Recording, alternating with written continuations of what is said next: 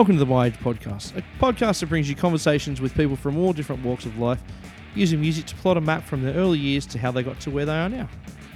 Does that sound good? That's why you're here. Uh, hopefully, that's why you're here. Um, the My Age Podcast is part of the Podbelly Network. It's fantastic. Go check it out. A plethora of uh, podcasting resources if you're ever interested in doing one of these things yourself. It's pretty easy. You know, you can do it. You can do it by yourself if you want to, if you're kind of that way inclined. But there's a whole, no, pardon me, in all seriousness, there's a whole bunch of really cool videos and tutorials and FAQs and stuff on how to get kind of get your podcast if you have an idea, even if you don't have an idea and you just want to freeform it. Um, up and running, podbelly.com. Uh, there's also conveniently a whole bunch of podcasts on there, uh, like the Just the Worst podcast, which features Paddy Larson and um, I can't think Valentina. I can't think of her last name. Um, but that's you know neither here nor there.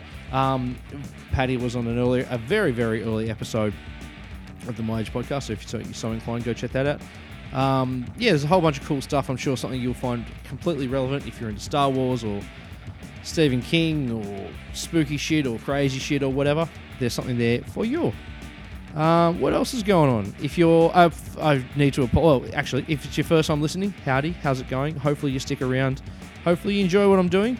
Um, and if it's your 40th time, then look out. Thank you. Look at you. Look at your bad self. Um, episode number 40. Bit of a bit of an odd little milestone. Every episode's a milestone. This one just happens to end in a zero. Um, you know, who would have thunk I'd come this far? Uh, we're almost, I'm almost well. As of January next year, that'll be three years kind of doing it, which is pretty cool. Um, so yeah, there's that.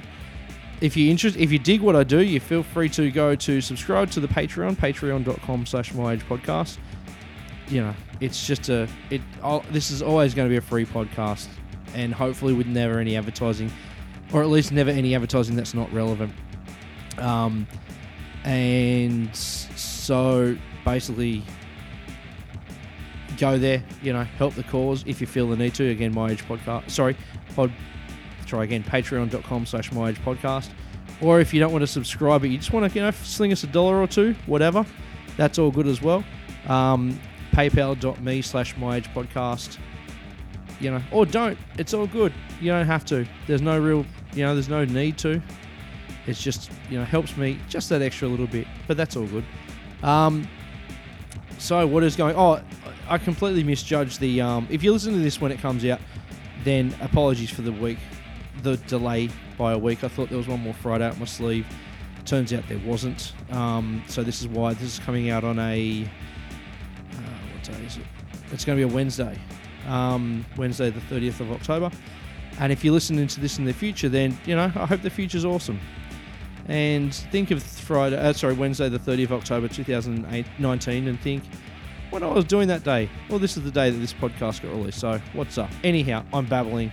Um, we have a featured song by a featured band by an ex uh, ex member, friend of the pod, friend in real life, um, friend to friend of the people actually, you know, and previous podcast guest.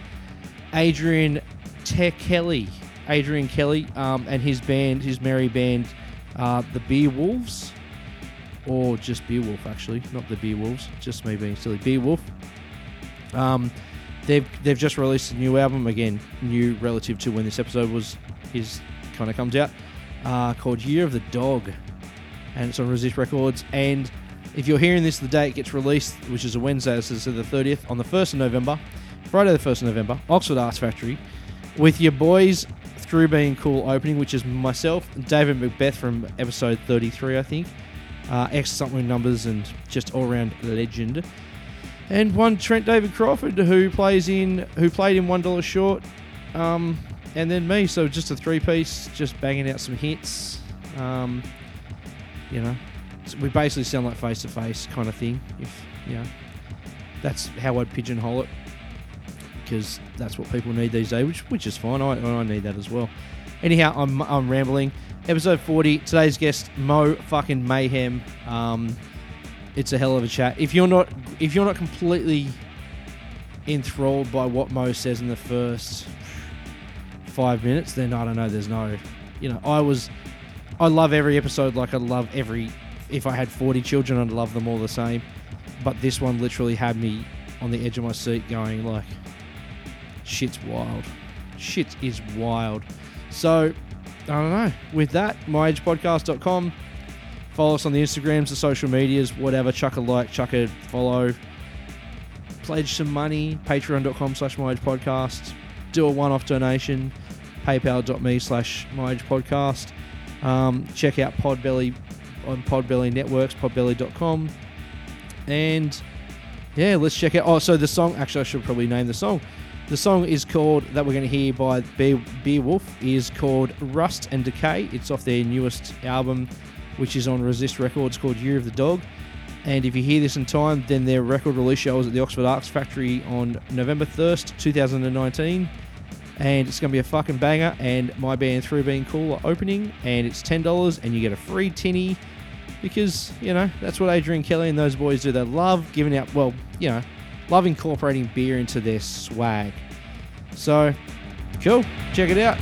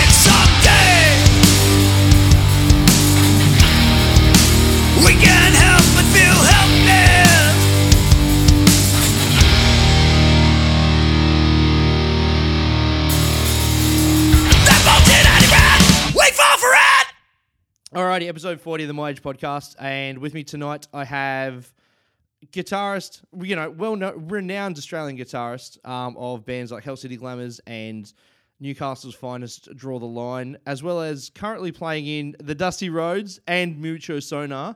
Mo fucking Mayhem. What's going on, mate? Hey Jolie, how you going, man? Good, very good. Um, yeah, slight embarrassment about the draw the line part, but yeah, Oh, mate, I've got to. So there's these weird moments that I have in my life, and I'm sure everybody has. Like, um, I'm not living in the Truman, you know, the Truman Show or whatever. But and uh, we'll talk about it. It'll come up later. But there's this weird moment that I have, and I don't think uh, you didn't know it was happening, and da da da da da, like whatever. But there's this weird moment that I have when I remember exactly the moment that I heard someone mention you and the Hell City Glamours for the first time. So when it and so and being from Draw the Line going into Hell City Glamours, so it'll make all sense. It'll make more sense later when we get to it. But yeah, I'll just yeah draw the line. Obviously, you were gonna get it. That was gonna get a shout out. So oh, yeah. that's hilarious. Yeah, yeah. Um. So uh, you know, we spoke earlier before. Um. You know how this all runs. You've listened to the podcast a bunch of times, which is really appreciated. Let's talk about your parents. Let's go deep. Um, yeah, I mean, um, okay, so uh, my parents are from South Africa. They're South African Indians. I'm born in South Africa myself. Um, Okay. Yeah, and I was like born in you know the Indian section of the hospital in South Africa because it was you know apartheid South Africa, which was um yeah not a good time. No. But, and um, what year? This is 81? Uh, 82, 82. 82. Okay. Yep. Yeah, and um, So yeah, my parents uh like, you know, my dad's family's been in South Africa. Most people don't know this, but um, you know, South Af- uh, there's oh, there's a few million Indians in South Africa. And they came out to South Africa in like the like 1890 thereabouts.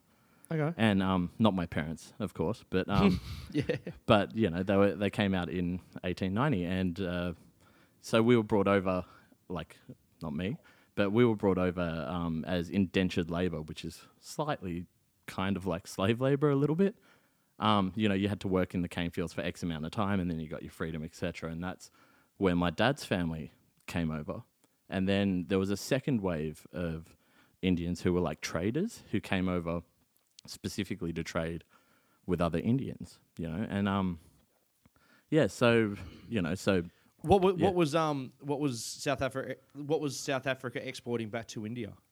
um, not much, not much. I mean, it was Right. British rule, and Yeah. um, um, so yeah, it was. It's it's a really strange one. So that was um, you know, British ruled India and British ruled South Africa at the time, and so um, yeah, it's quite strange in that because of apartheid and because we were all kept like you know South Africa was very stratified in terms of racial classification, especially post the Group Areas Act.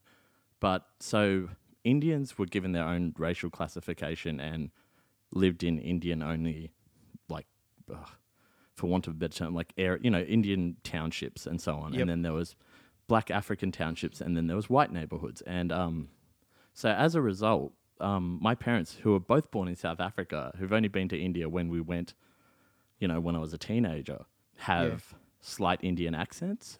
You know, it's kind of like the, it's kind of like a mixture between an Indian accent and a South African, like almost like a little bit of Trevor Noah and you know a, a fully Indian accent. And because we were stuck in the same areas, um, we retained a lot of our Indian culture, which is quite so. Um, you know, like they Before would, you go on, was um I like I had no idea that there was a any kind of Indian population in South Africa.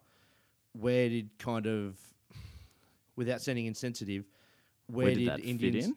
Yeah, where did Indians kind of fit in with the whole Apartheid. Okay, no, that's that's a perfectly legitimate question because a lot of people ask that. And the strange thing is, is so um, we were very restricted in our rights, but we didn't have it as bad as the black Africans. You know, because um, Yeah. So in terms of everything is stratified in apartheid. Like when I go back to South Africa, right? Like, and I go to where I'm from, it's weird because there's like a white suburb or what used to be a white suburb and then a black township. But none of those were connected by roads because there was really, you know, racial mixing was super was illegal. Yeah. But um so it's everything is stratified, right? Like so from education on, like so um, you know, black Africans weren't taught a lot of advanced mathematics or any or it's maths even, you know, and we were taught more because we are expected to be accountants and things like that.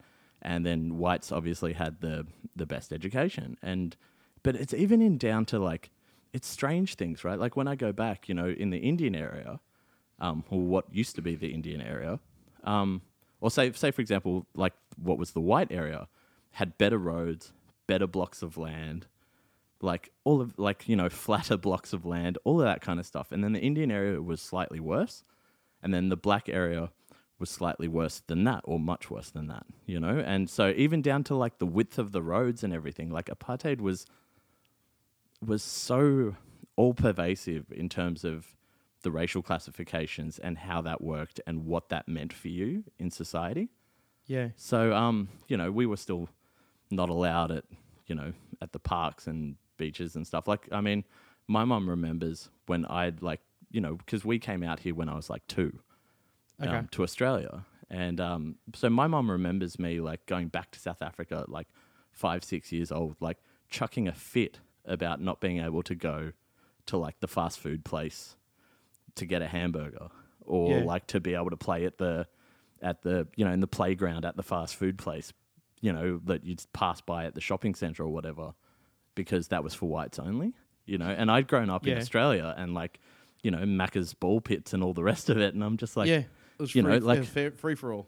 yeah, and I was like, oh, I was like a relatively intelligent child. I mean, I definitely ruined that later on. But you know, when I was young, like I was quite like you know, family friends used to say, "Oh, you know, it was like speaking to an adult," and I was like trying to ask my mom, like, "But why? Why can't I go there? Like, what's why is that? You know, give me a reason." You know, as a six year old, and it's like having a massive tanty about that because I just didn't understand it because I'd you know, I was living in Australia, which you know, on the northern beaches in Manly, and it was like so different, you know. But um, so that's where South Africa is. It was so strange in that way, you know, in terms of like everything, um, every part of your life was according to your racial classification. Now, Yeah. So like my it's, birth it's hard to even get your mind around. Like, oh, dude, dude, Yeah. it's like it's it's unfathomable to think that that only finished in like you know the early '90s. Like that's Yeah. like people uh, when I tell people that they're like, really? I'm like, yeah, man. Like this is this is how it was, you know. in reality, it wasn't that long ago. No, it really wasn't, you know. And like I can remember going back there in apartheid times and everything else like that. And um yeah, it's it's strange things. Like, you know, my So with grandfather it, so sorry, can I just ask with Yeah, apartheid, um, and you going back? I mean, you probably may not remember it as well, but like, well, well, actually, you might be able to answer the question anyhow. Did it just stop like a tap turning off, or like a light switch getting turned off, or was it was there a, a gradual movement towards it ending? Um, it was it was more like a tap turning off in Okay. a lot of ways. I So like when you I went mean, when you were two, you you left at two and you went back at six. yeah, it was went back you- a lot. It was you know? exactly the but it was exactly the same. Yeah. Nothing changed. Like it wasn't getting better. It was no, no. It Yeah. was in fact getting like pretty gnarly with you know the resistance and everything else like that. It was getting, you know, Okay. like in, you know, it was, it, it was like it was like the last, you know, before the Wall Street crash, things were like going gangbusters. You know, it's like before all of that ends, it almost like it's like that last dying breath. That like people are trying to hold on to it longer. You know. Yeah. And um, there's all these strange things about apartheid. Like, you know, it's, like my grandfather used to run this shop, you know, and there was this white farmer who lived up the road, and he used to like. My dad was telling me this story. Like, he used to love Percy Sledge, the singer, right? Okay. and so this this this white, you know, Dutch well Dutch background Afrikaans person was um, you know, he loved Percy Sledge until they put Percy Sledge on the record cover. So he came back with with all of his like you know seven inches just and threw them down and was like, "You never told me he was a effing k word," you know, which Yeah. is like it was like there's all these kind of weird things like that, you know, with apartheid and how that worked and everything else like that. And I mean, my dad was heavily involved in the resistance. Like my dad, you know, was in the ANC, and a lot of his friends got locked up and tortured, and some of his friends got killed.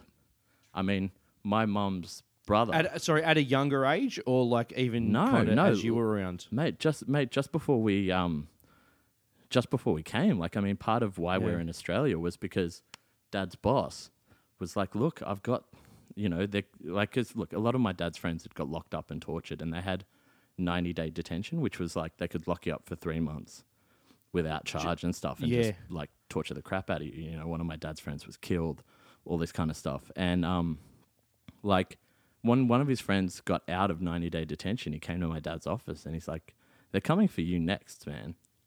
They know you know like my dad was telling me this story about having to lead this this this march you know in our indian area. And like horrific like it was like so they're le- he's leading this massive protest and you know there's grannies and everybody there because because of apartheid everybody's existence be- was political your very race is political right? So Yeah. like so but he's leading this protest and there's like grannies and all this kind of stuff. And one of his friends goes like who was like you know they used to have people up ahead of the protest to check out what was going on. Yep. and he was like look fico that's my dad's nickname. You've got to turn this around right now. Dad's like looking behind him and there's like you know thousand people maybe more. And he's like how the fuck am I going to turn this around? And he's like, no, no, no, you don't understand. You have to turn this around. There's tanks and there's guy, the you know security police with guns and all this kind of stuff, and this is going to end badly. You got to turn this around. And so somehow my dad says he doesn't know how he did it, but he managed to like um you know, make the protest disperse Yeah. and go home and stuff. And then dad bailed to like to our house where we were living and all this kind of stuff. And he was telling my mum, and I was just, you know, I was maybe one year old at this time, and he was like, "Look, we've got to go. Let's get the get the clothes. Um, we're going to swap cars with your brother, and we're going to drive across the border because it's gnarly. They're essentially coming for me." And then there was like a knock at the door, and it's at my granny's place, you know, and um, and it was the security police. And so there's my mum with like a bundle of clothes and just me. And they and they walk in and dad obviously bailed out the back and hid under the bed. And they like my mum was sitting there too afraid to move while these security police like sat in our lounge room. Like just like, well, where is he? You know? And um he was hiding. And uh yeah, like with me on on on that bundle of clothes and then he was like, Well, I've got a son now. This is way real.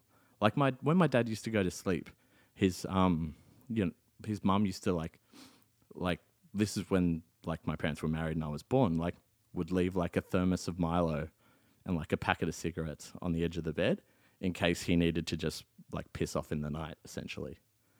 Jesus. yeah. So um yeah, so dad had this opportunity to come to Australia. And so mum and dad came on holiday and like left me with my nan. Yep. And they like they went to like Australia and they were just like, you know, Manly Beach. Just like, holy crap, okay, let's move here. You know what I mean? Like Yeah. Yeah, um, okay. and so and so yeah, then we came to Australia and yeah, it's pretty it's it's pretty it's pretty crazy when you think about it, but that was just life there, you know? Like that was how it was. Like um even my grandfather ran like, you know, uh, uh political guys in the ANC across the border in his car, you know? Like my dad used to do it a lot. But like even my grandpa did it once or twice, you know? like that was just the nature of apartheid and the resist and the resistance and how all of that essentially worked. You know, it's um, it's pretty crazy. So like you know, a lot of my mates know I'm fairly political, but when I go back to South Africa, talking about politics isn't a strange thing because Yeah. everything about our lives was political. If that Yeah. makes sense. Yeah, no, absolutely. Yeah, just by literally, yeah, just by being born, Yeah. you're already put into a kind of c- political. Yeah, I mean, yeah, I've I've got like I said, I've got my racial classification on my birth certificate, which and that classification means a lot about your rights and what you're entitled to and where you can go. You know what I mean? Like I remember going back to South Africa just before apartheid ended and like, you know, we went to the zoo and it was like there's this lawn there at the zoo and it's like, well, we're not allowed on that to have a picnic, you know? Like it was still it just it just meant everything, you know? So yeah, so that's that's your existence essentially.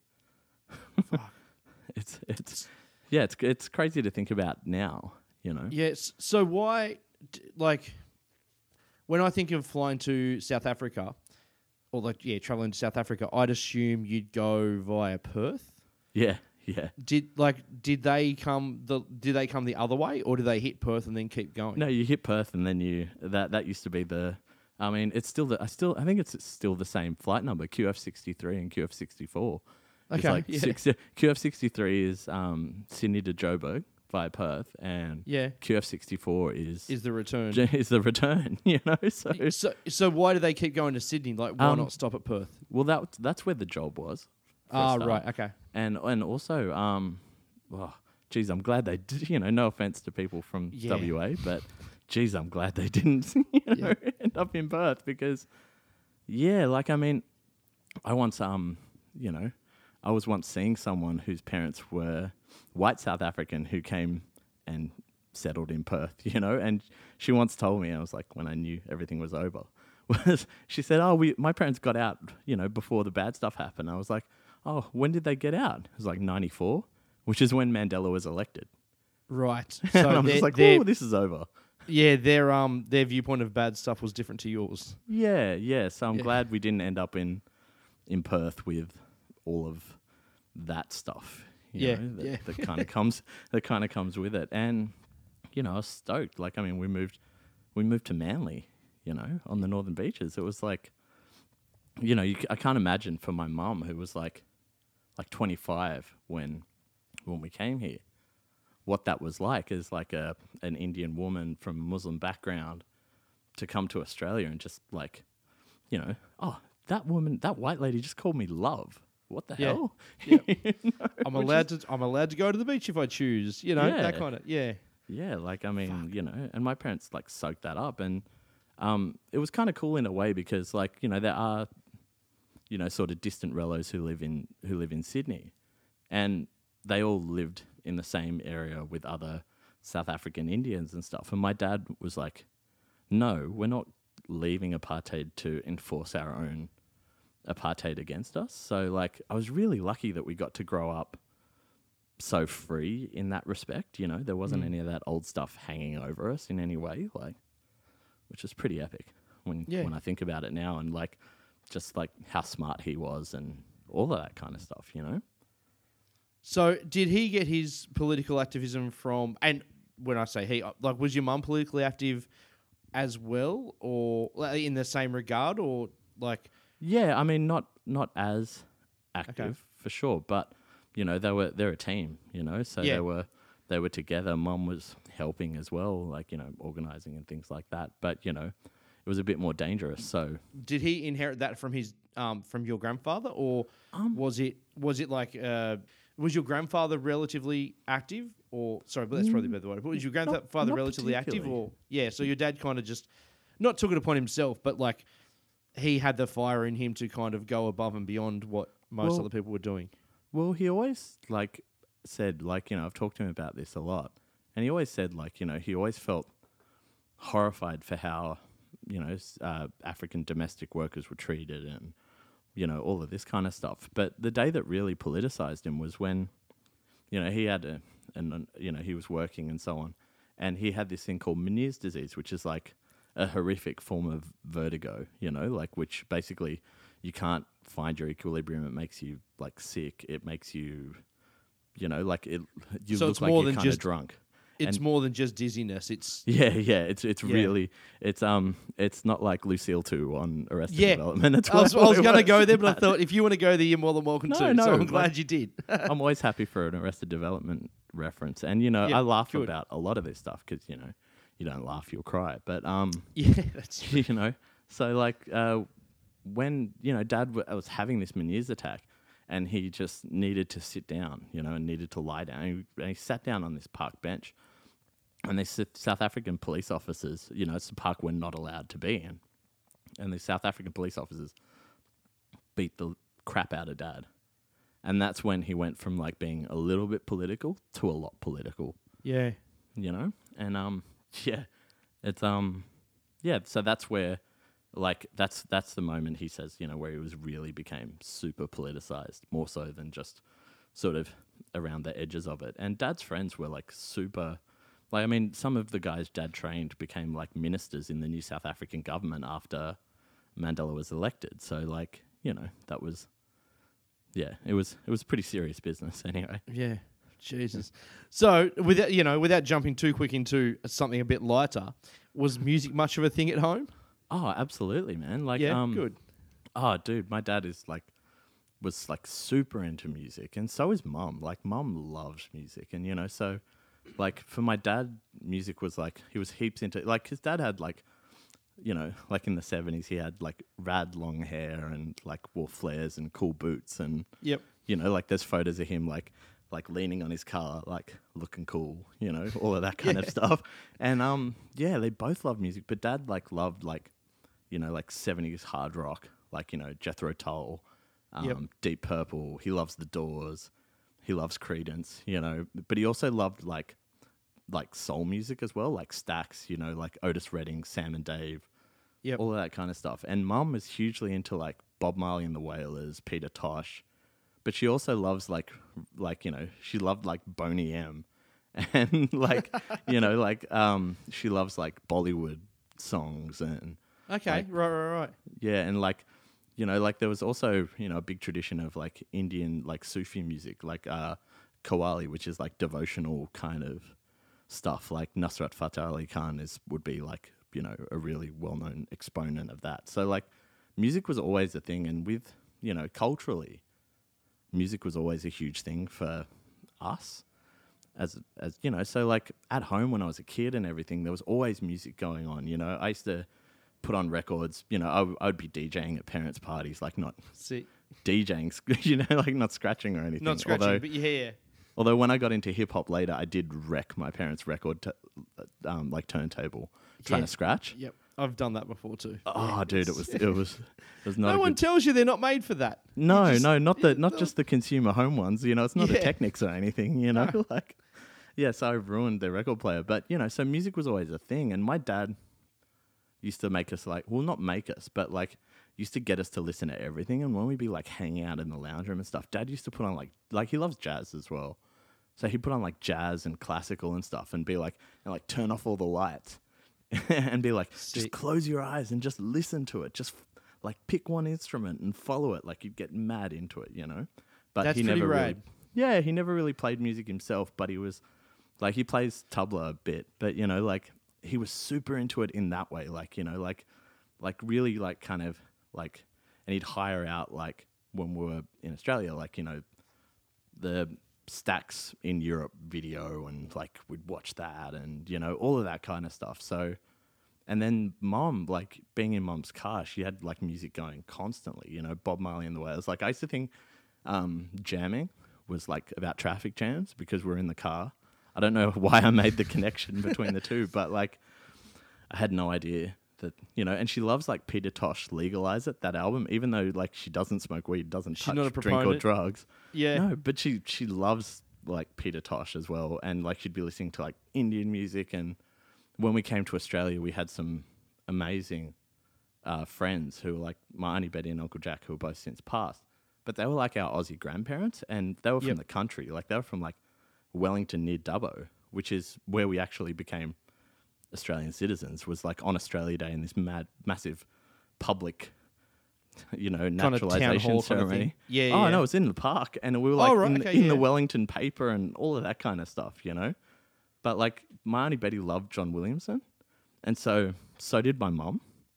So like even like I saw my mom today, and I was talking about her liking John Williamson, and then she just started singing in her Indian accent, like she started singing True Blue. dude. I'm not even Fantastic. joking. That's unreal. Um, and that was a weird thing, right? Is like like I've got um, True Blue on vinyl signed to me because when my mum and Auntie Betty went and saw John Williamson at like the fucking RSL or something, you know what I mean? Like yeah, they yeah. got they got signed. It's like to my mate Muama, which is like my real name, you know. Yeah. And, and so it just seems so incongruous to my mate, and then this Arabic name. you know, it's like from um, the from the most Australian musical performer like ever. Oh man, and I like no lie, like I, I still love True Blue. Like I know it's Yeah. it's ridiculous and stuff like that, but like you put it on at the right moment and I get a bit choked up, you know? I don't Yeah. know, maybe it's just thinking about my Auntie Betty, but like so like the tale of Breaker Morant and stuff like that mixed with like Bollywood and everything in the cast. So music was just it was just a constant, you Yeah. know? And so back in um back in uh, South Africa, like I I mean, obviously you weren't listen, you were really young, but like were your was was it taboo for an Indian guy to listen to, or an Indian person, sorry, to listen to like white rock and roll, or Um, like was that was that accepted from other Indians and stuff? oh, it was fairly accepted. I mean, like Okay, some more so than others, you know, like, but they were all kind of hippies.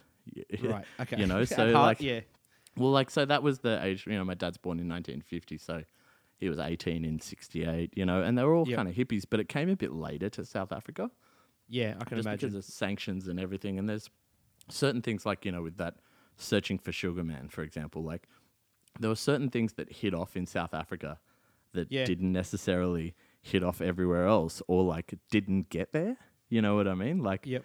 like my dad, like I love the Beatles, but my dad's not that big into the Beatles. Like he's like, oh, that's kind of bubblegum music, you know? Like I'm like, Fair dude, enough. listen Okay. to Revolver. Are you Yeah, well, kidding? yeah, yeah. But but you know, like it's just weird how like things filtered through that were just a bit different to say if you're living in Australia or England Absolutely. or America, you know? Yeah. So like my dad loves the Guess Who.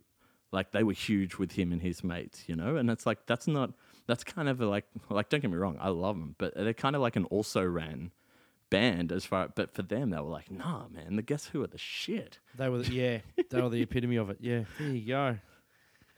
Sick. So let's um. I mean, there's a million things you could you could kind of pick off, but like, what are we going to go with? Yeah, that was a real like the first one was really tough because like Yeah, you know I could have gone with like Bob Marley and the Wailers stuff because like I I still like it's weird right? Because um you know being Indian being a migrant and stuff like that I don't have like any kind of cultural weirdness around stuff that you know other dudes like oh I don't like ska I don't like reggae don't like funk or anything. It's like I don't there was no there was nothing that was really for me you know, or with people that look like me or anything else like that in terms of popular music. So like Yeah. it kind of it could go anywhere, you know, but like I'd love to play some like Otis or something like that. But I think I'm actually gonna go with um Diamonds on the Soles of Her Shoes by Paul Simon off the Graceland what, album. What a song! Fuck yes. Okay, so you didn't mention Paul Simons at all, but is it because of is it because of the Graceland's kind of Yeah, South African affiliation? Exactly. Like I mean, my parents loved that record when it came. I mean, everybody's parents did, I think. But Yeah, but my like you know that's that's South African township music mixed with like my dad likes Simon and Garfunkel as well, but yep, that's like South African township jive music mixed with you know white pop music. And like the playing like I still listen to Graceland all the time. Like you know I love that album. And I specifically picked this one because like um they're, they're just you know you know the the bass player on that um Bakithi Kumalo is just pff, a motherfucker yeah, and then and then Ray Phiri, the guitar player, who was just incredible as well. Like I love this song because like there's this the conversation that happens between the guitar line and the bass line. You know what I mean? Like they're they're kind Yeah. of like conversing with each other in this really beautiful kind of African way. And like Paul Simon's lyrics are kind of like different to like say the boxer or anything like that. They're a little bit Africanized in terms of the storytelling and how it goes. And I still don't know what diamonds on the soles of her shoes even means. Like I still don't quite understand it, but like, so I think it's like I always thought. Well, I'm like I thought it was it referred to uh, the guy, um, a girl who was so financially well off, like a, a guy who falls in love with a girl who may or may well probably can't get to because of the um, social divide and economic kind of barriers. But she, this girl, is so rich that she can afford to have diamonds on the soles of her shoes because it doesn't matter. Like where people have rubber or whatever the fuck shoes are made out of yeah. and they just burn away at that. She's got so much wealth, and she's that she's on that such a high echelon of Yeah, well that's wealth and societal status or whatever that her shoes have got diamonds on the soles of them because who the fuck cares? Because she'll replace them soon anyhow, and that it's you know diamonds are don't mean much to her. Oh no, don't mean yeah, much. to no, her, no, but I like, dig it. I dig it because it's like you know, well, that's one way to lose these walking blues with diamonds on. You know, because everybody else's walking is is harder and and tougher than just like skating through almost. You know, because Yeah. but yeah, like the, the the diamonds on the soles of her shoes. It's very like African imagery in terms of that that way of describing that, which I kind of I love too. So Yeah, yeah, let's let's go with that dude. one. Awa, awa, awujwayeleke le kanjani awa awa kodwa ezinsukwini zanamhlanje awa awa sibona kwenzeka kanjani awa awa amantombazane She's a rich girl, she don't try to hide it. Diamonds on the soles of her shoes. He's a poor boy, empty as a pocket, empty as a pocket with nothing to lose. Sing ta na na, ta na na na. She got diamonds on the soles of her shoes. Ta na na, ta na na na. She got diamonds on the soles of her shoes. Diamonds on the soles of her shoes. Diamonds on the soles of her shoes. Diamonds on the soles of her shoes. Diamonds on the soles of her shoes.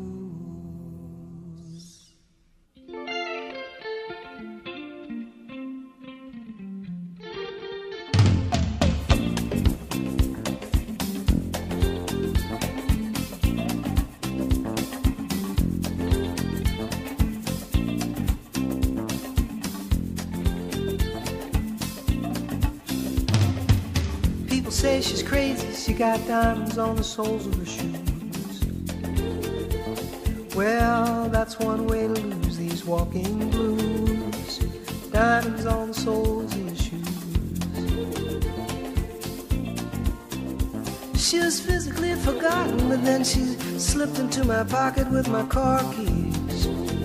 She said, You've taken me for granted because I please you. Wearing these diamonds.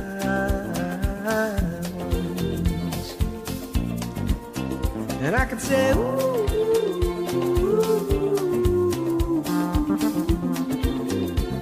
As if everybody knows what I'm talking about. As if everybody here would know exactly what I was talking about. I'm talking about diamonds on the soles of her shoes.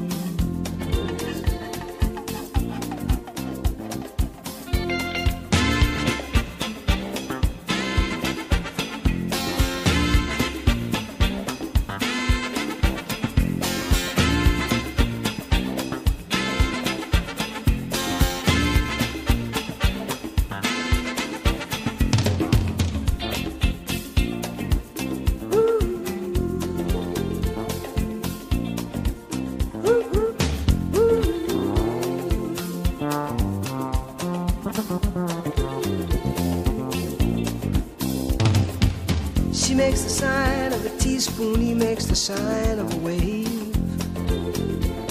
The poor boy changes clothes and he puts on aftershave to compensate for his ordinary shoes.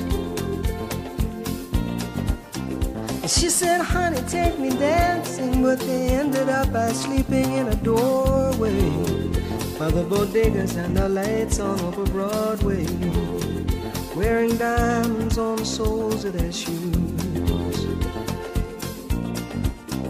And I could say, ooh.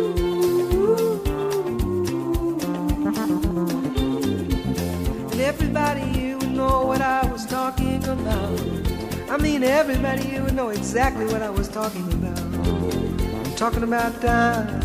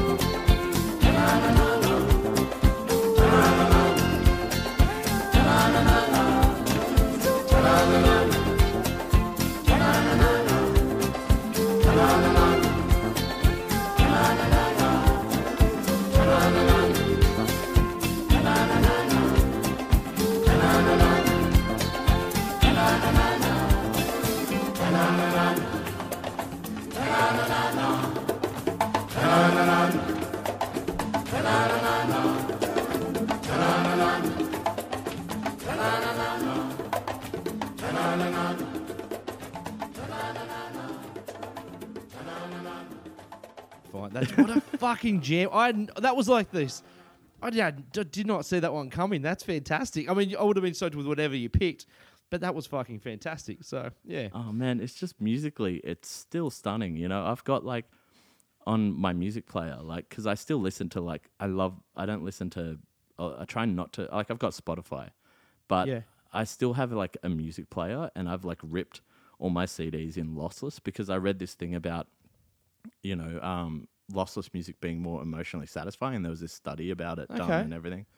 And so I still listen to my music player and stuff. And like, yeah, I put on that album all the time because it's just stunning the playing on Yeah. that. But I've got like, uh, you know, a few compilations of like Soweto Township music, and you can hear why Paul Simon just went, "Oh, I've got to get some of this," you know, like. Yeah, I need to be. I need to do. Yeah, br- make this a part of what I'm doing. So, what with the lossless stuff? What do you mean you've got a music player? Like, as in you've got a Sonos or whatever, or Oh yeah, it's it's just a what is it even? It's a Panasonic. You know they they they sell them in in Japan more than anything. Like you know they don't really sell them much here. And once my iPod died, I I went down this rabbit hole and started asking mates to like come over and like rip their CDs. And like dudes were like, dude, I'll just give you my CDs. You know.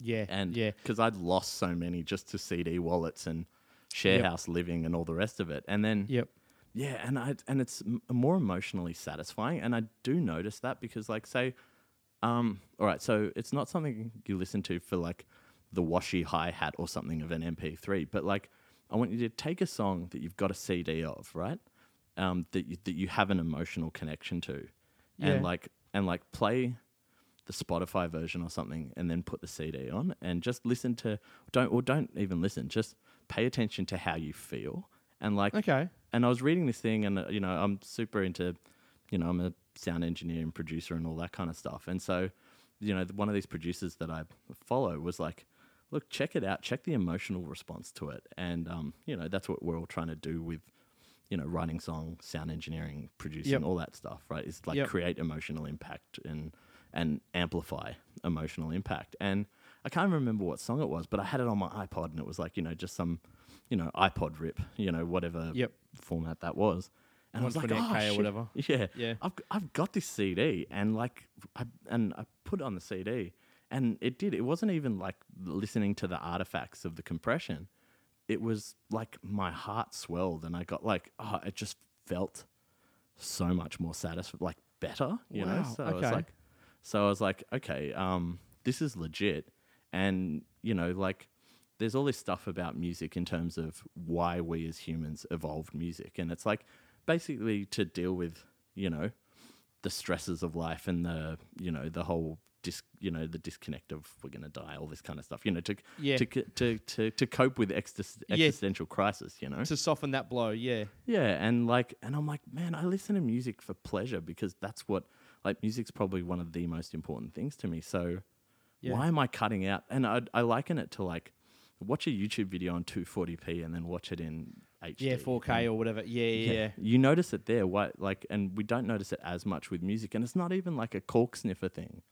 You know, Yeah. like I've showed this to like this this this experiment to like coworkers who just you know have nothing to do with music or sound or anything, and they're like, "Damn!" I'm like, "Tell me a song you love," and and then it will find it. You know what I mean? And for like one of my coworkers, it was Oasis, and did this to him recently. He was like, "Holy shit, man!" And I'm like, you know, obviously there's suggestion, and you know, I'm sure some somebody who's like super science is going to get annoyed about this because it's not about a pure empirical kind of Yeah, peer Yeah. reviewed study. It's about but but fucking who cares when it's when it concerns emotion? You know what Yeah. I mean? Like it's not it's not about that. It's about feelings. And so but yeah, like I've done this for other people and they're just like, Holy shit, man. So yeah, that's why I got this like music player and it just takes, you know, mini SD cards or whatever and they've got butt tons of storage on it now. So, you know, why not? So like I when I've been listening to Spotify for a while, I'll chuck on the player. I'm just like, oh damn, that's right. yeah. Music. This, HD. This is how it should feel. Yeah. That's fucking wild. I'm gonna keep that in if that's okay with you, because that's yeah, that's fucking yeah, that's really cool. It's it's it's so random, isn't it? But like Yeah. But I don't know. I'm a nerd, so what are you gonna do? I'll watch No, that's- question time for fun. yeah, Um, that's yeah, get the popcorn, watch question time. Here we go. Oh dude, I've I've sat in bed watching uh Scott Ludlam in Senate estimates, like, you know, like on YouTube. like Jesus. I'm I'm a nerd. What are you gonna do, man? That's that's fine. Sick. So you your family comes out here in 84, 84, 85. Um yeah, eighty four. Yeah, cool. Um, end up eventually. uh, Sorry, they come out first, or No, no, we all we all came together. you We ca- all came together. Yeah, cool. Um, end up in Manly. What, like, you're you, but you're still traveling back to and from South Africa yeah, to see just family and that all kind our of thing. all our families there, you know, like Yeah. weddings. And, So no one else, like, was your was your mother and was your mum and dad like only children? Like, did no one else think no, I maybe mean they, they, should come out too, or they they wanted to stay brothers there, or and sisters and stuff like Yeah. that. Like I mean, my mom's one of nine kids, my dad's one of five. Yeah, And like, you know, they've offered plenty of times to like, look, we'll help you settle here. Like, come here. And they they just didn't have it in them. And it's, and it is hard. Like, I mean, I see what my mum missed it and what my parents missed by making that sacrifice for us. Like, in terms of, you know, when my grandfather died or whatever, my dad was here, you know, like not being, yeah, not being there is like it's significant, you know, and especially when you come from that bigger family. Like, man, I love when I go back to South Africa because I'm like, oh man, I come from somewhere. you know what I mean? Yeah, Like, yeah. Like, like when I go to the laundromat in in my hometown of Lodium, um, like I walk in and they'll be like, "Oh, you're Fico's son, right?" Like, just they know who my dad is. You know, it's like they it's they can just see it in you. yeah, and like you Yeah. know, obviously the, they know my dad went to Australia, but like people know you and know where you're from, and like you know, there's something like there. There's a lot of comfort in that, so I think that's why, you know, nobody came over. Like they came and visited Yeah. and think it's amazing, but it's like it's hard as well to start a life just in another country. You know, thankfully. S- Sorry, you were saying? Oh, I was going to say, and it doesn't get much more different than again coming to Australia from somewhere like somewhere like an Indian province of South Africa. Yeah, yeah, it's um, it's fairly significant. Thankfully, though, like when my parents came in the eighties, it was a bit different to how we are now. okay, Um, in terms of like you know, like there's a lot of anti-immigrant, anti-Muslim kind of sentiment in you know in previous governments and stuff since you know the Howard era on. yeah, But um, when we came to Australia, we came to Australia in like Bob Hawke's Australia. We came like with like where and and we were like Australia had sanctions against South Africa, and you know like the, you know like Australia was standing up against the apartheid regime of the time. So like when we came to Australia, it was more like ah. like welcome, like join us. What do you what do you got to offer? Like what's your food like? You know, like Yeah. So it was a it was a like I said, we got naturalized in like near Dubbo. You know what I mean? Like, and we were like on the front page of the newspaper. People were like stoked that we'd come there to get naturalized. You know, it was Yep. It's a bit different. So why why out that way? Did you did you not did you not move to Manly first? Did you? no, we did, but that was just where my auntie Betty was from, and we used to go. Ah, right. Okay. We used to go up there for holidays and stuff like that, you know. Um, yeah, I can't imagine what we did on holidays up there in the Central West. I mean, I still, yeah. I still love that place, even though like Wellington's pretty, you know, it's pretty affected by the ice epidemic and things like that nowadays. But Ah, right. Okay. yeah, like I mean, you know, I used to go there for holidays and all of that kind of stuff. When Dad was busy, Mum and Auntie Betty would chuck us in the car and we'd go to Wellington for the week, you know, and Yeah. yeah, wear Akubras and I can still crack a Stockman's whip, you know.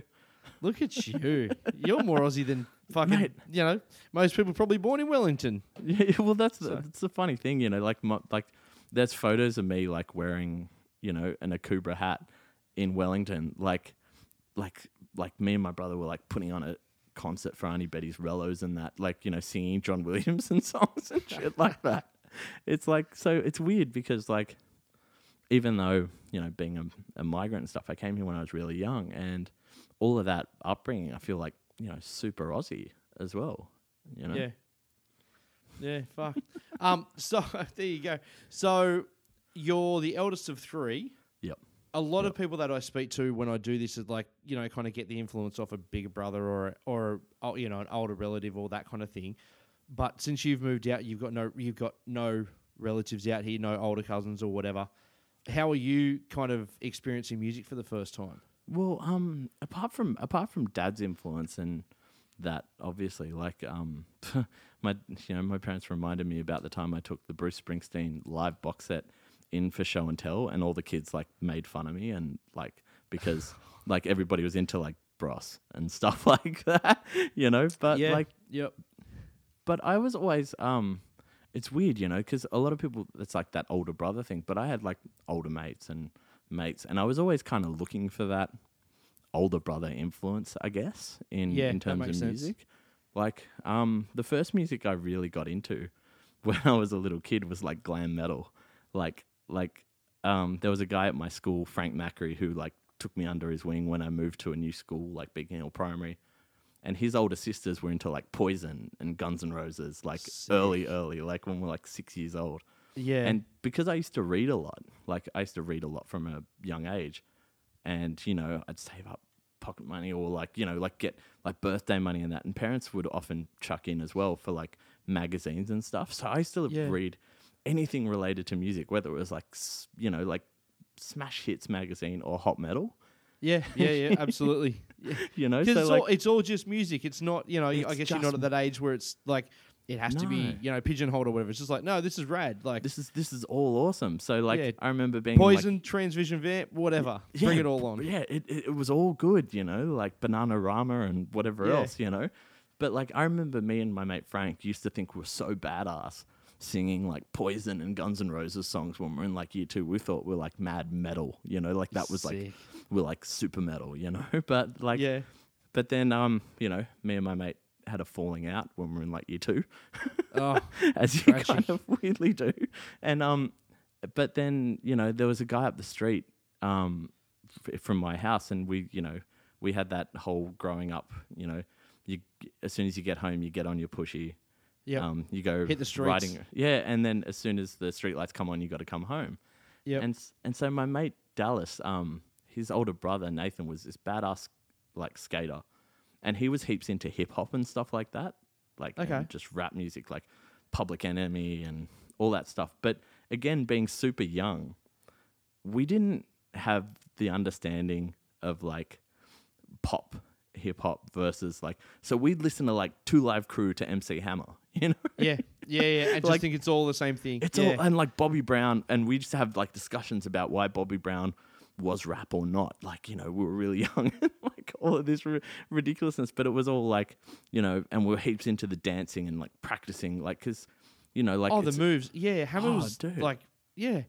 Dude, what's the, was it the Hammer? What's the slide Oh, thing yeah. he used to do? dude. I can. Oh yeah, that that I can't remember the name of it, but like I can still do the Running Man and a bunch of those moves. Fuck yes. because like and you know like so my mate dallas was a bit older than me and so like you know we I used to tape stuff off him and everything else like that which is actually it kind of leads into the the second track i picked Yeah. because my my old man that was like a big that was a slight divergence from stuff that my dad could get on board with and his Yeah, issue with sure. the with the rap thing was all the swearing which is funny because like when I hang out with my dad, I swear constantly now. Like, and that's my Yeah. mum's influence because she's she swears like crazy. Like she swears like a sailor. It's so funny. But um, like she F's and C's and like you know she really she's really taken that part of Australia on. And um, oh, actually, all my cousins swear back home as well, like crazy. So my dad didn't like the swearing too much. So um, Yeah. that was always his big problem with with rap. And I remember um, it was like maybe the first or second cassette single I, I'd ever bought was um, NWA's "100 Miles and Running." Jesus. and the the thing is that like I was super young and like I was just so naive as well. Like I remember like you know like it was just so naive and because I used to watch Rage like crazy and used to set the video to like tape late night Rage when I was like six seven. I'd get up at like five in the morning.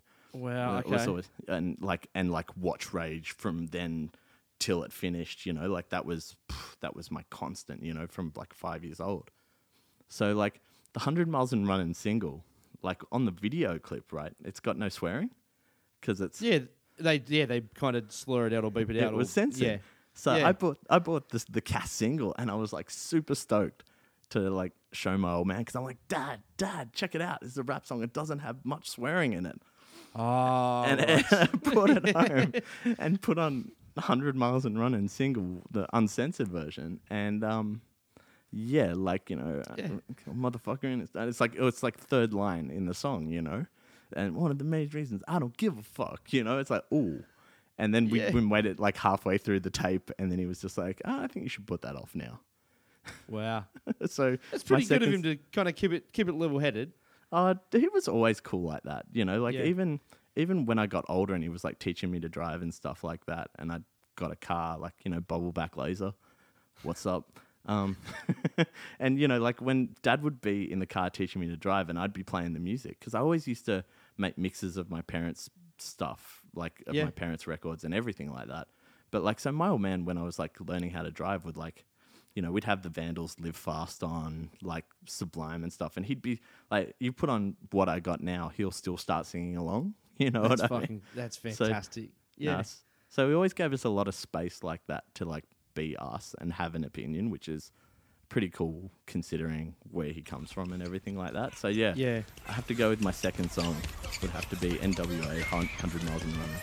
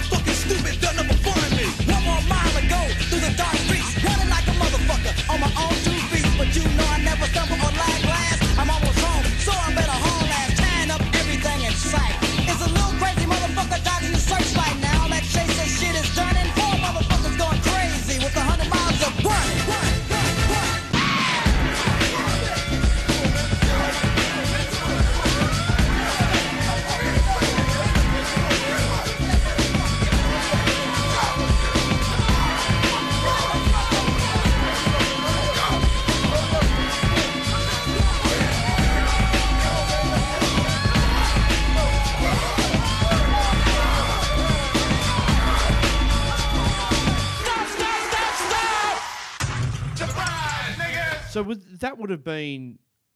That sounds like a lot more. What's the word I'm after? It sounds a lot angrier. Than, no, you know, and that's really weird to say for a band like NWA, but like, is that towards the tail end of their, their them yeah, being so a group? Yeah, so that's like after Straight out of Compton.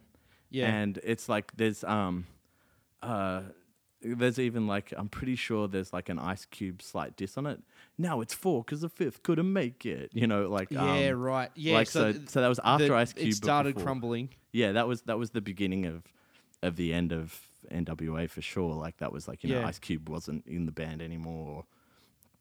All of that kind of stuff. But like, man, we were listening to that next to like you know like maybe Vanilla Ice was by then, and like we listened to that. Then like Two Live Crew, Me So Horny, which we had to put turned down when we we're listening it to it Yeah. because of all the the sex stuff. But like Yep. to like MC Lyte, you know, like it was just like like like we we didn't know any better, you know.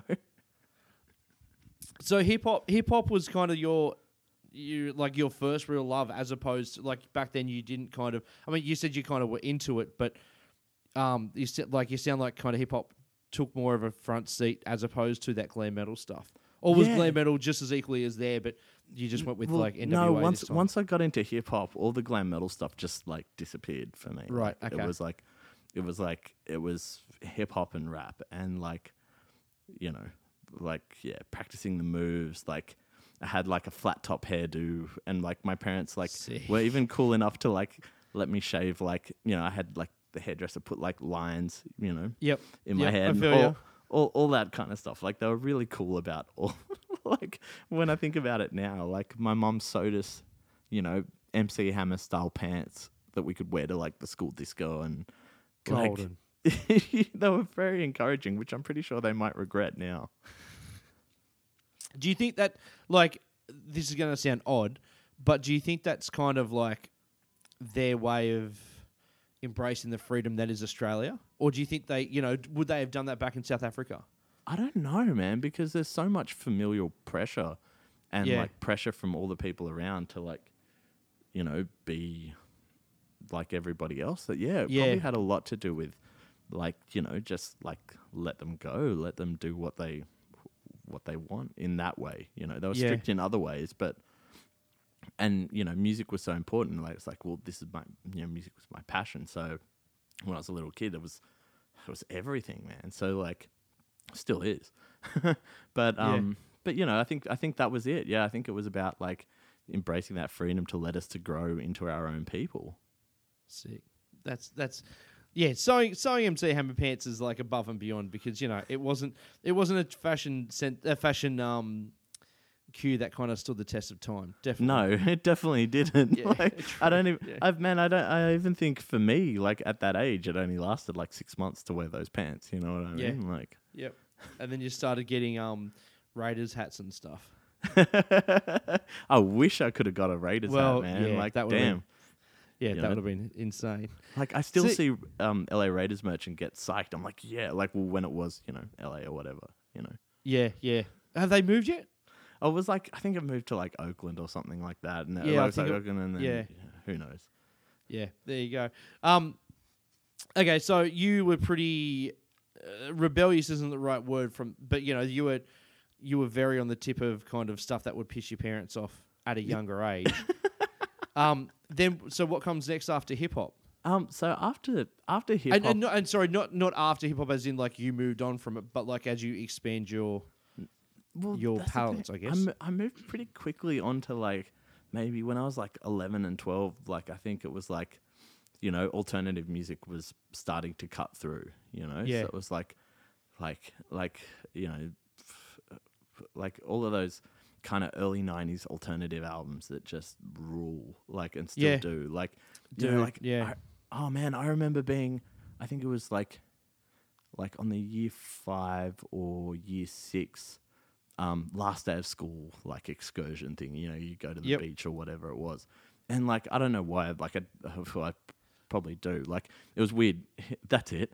Oh, in year six, for some weird reason, like at my um, primary school, there was just too many kids for two classes, so they had two full classes of year six, and Yeah. then there was like ten of us in a composite class with as a like five year six. no year three.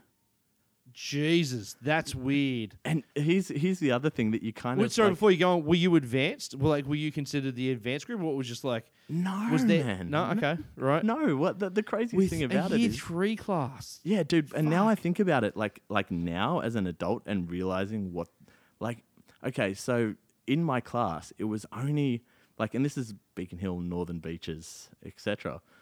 It was only like, um, like Asian kids, like um, like Slavic immigrants. And and Indian kids in this class, and the, the other two classes were like lily white. It's like I only realize now. I'm like, damn. They put all the kids. They put all the kids whose parents wouldn't complain in the one class. Like, so you know, I kind of was a bit ostracized from what used to be my mates and stuff. And I don't know, we just kind of formed our own little like crew. But a lot of those dudes didn't go to school and uh, on the last day. So I Yeah. remember like having the cast single of um of Rage Against the Machine, "Killing in the Name." Oh, forget about it. Oh, like oh, dude and like driving home like on the bus and like sitting there with like my it wasn't a walkman but it was like some cheap woolies kind of thing you know like the there was Yeah. a tape player though with headphones and it was like you know the like fuzzy headphones like the Oh, yeah, yeah, yeah yeah so Yeah, one yeah, of yeah, very much so. deals. and Yeah. um oh, just rewinding the fuck you I won't do what you tell me bit over and over and even though I'd listen to plenty of music with swearing in it just like kept on rewinding that bit and like listening to it again and again, like on the bus on the way home from school, you know. So like alternative music kind of was was the next thing for me, but yeah. but like that kind of set me up for punk rock, you know what I mean? Like that was like the the lead into punk rock for I think for a lot of people our age, you know what I mean? It was like Yeah. Nirvana, Chili Peppers, like Rage Against the Machine, kind of set you up good for for when punk For- rock really just exploded. You know? like I had a, I was have, I've, I'm sure I said it with someone recently. I'm not sure if I said it on a podcast or what, where the conversation kind of happened. But like, yeah, at that age, it it was almost like, yeah, like Nirvana, Red Hot Chili Peppers, Rage Against the Machine, Metallica, Green Day. They were all the same thing. When you're that age, they were all the same thing Oh, because they weren't they weren't um, Roxette. I mean, you know, no disrespect to Roxette, but like they weren't Roxette or they weren't. I can't even think of someone Yeah, or- from like the early '90s that was a pop like a. They weren't uh, Warrant. You know what I mean? they, weren't, Warrant, and and they weren't Paula Abdul or something. Like it was like Oh, no, these yeah. guys play instruments. Oh, you know, these guys and girls play instruments, and are somewhat aggressive, and you know, something I can kind of latch onto as a slight outsider or whatever. Oh, dude, the Teen Spirit yeah. video made me lose my shit when I was a little kid. Yeah. Like, like watching that on Rage was just like, that was like a huge moment. You know what I mean? Like Yeah. that stuff really, you know, it it was such a divergence, or it felt like such a divergence. Um, even though when you listen to Nevermind now, it's pretty slick. You know, like Yeah, it listen- definitely is. Yeah, you listen to that first Pearl Jam album, it's got hard rock production on it. You know what I mean? Yeah. But Yeah. but it was different, and it was like it definitely set me up for like punk and just being and just I've always been like even when I was younger a bit of a contrarian and like wanting to g- go slightly against the norm. Yep. Um, you know, like even dude, even when I was getting into punk rock, like I'd wear like like my Jimi Hendrix t-shirt to a punk rock gig and then wear like which we'll get into in a bit, but like my Propagandhi less talk more rock shirt to a metal gig, you know? It was like Okay. I was Yeah, yeah. always like like the one with the target on the the oh, white power yeah, target. dude. Yeah. Yeah, man. Yep. I feel you. Oh, dude, I was showing I was showing um my partner Natalie. I was showing her that shirt, and I was like, that was my favorite shirt when I was like 14, 15. I wore that so much, and like you know the pro feminist. Gay, gay friendly, animal Gay positive, positive, anti, yeah, yeah, anti-fascist. You know, like, uh, oh yeah, uh, yeah, animal friendly, pro feminist, gay positive, anti-fascist, and with the the anarchy thing on the front, and the Yep. dude in the white pride hat with the target on it, and With the because, side like, on his yeah. oh dude and coming from like south africa as well and like you know because my dad you know like you know i was at free mandela rallies when i was like five you know so Yeah. like like that was always a, a thing for me and like you know Propagandhi especially like because they were so on the front foot with all of that stuff it was like that was but yeah anyway but yeah so all of that alternative music really set set up well for for punk and you know how you were saying that you know, you, Green Day and Nirvana weren't that different to what it felt like. I remember, like, you know, because when you don't know anything about the internet, like, people just saying that, like, I remember dudes were like, yeah, Green Day are from Seattle too, even though they're not. You know, No. clearly Yeah. not. Like, Kinda you know, not, they're from, yeah, they're from yeah. Gilman Street, but, you know, like, um, like we thought every band was from Seattle at that point. yeah, yeah, that kind of that corner of the world. And look, it's not. I mean, the reality is, it's geographically, it's not that far, and to a certain point, like the mindset kind of was still very similar. They all kind of came from like early incarnations of punk rock, Yeah, uh, or absolutely. hardcore punk kind of sound. But yeah, like that was kind of it. Like they definitely had their own divide, and you know, Nirvana did one thing, and Green Day and those bands did a a different thing that was still kind of similar, but it was definitely distinctly their own. Yeah, right. And then when like so when that first explosion happened, you know, with like Green Day and the Offspring and Pennywise, although I didn't get hugely into Pennywise because you know that green Pennywise shirt that was like Yes. ubiquitous in the nineties? Yeah, every Yes. surf jock had that and they were kind Yes. of douchey. So like. I didn't listen to Pennywise until later on because like Yeah. I was just like I'm not listening to that. But like like I love Pennywise, Pennywise now.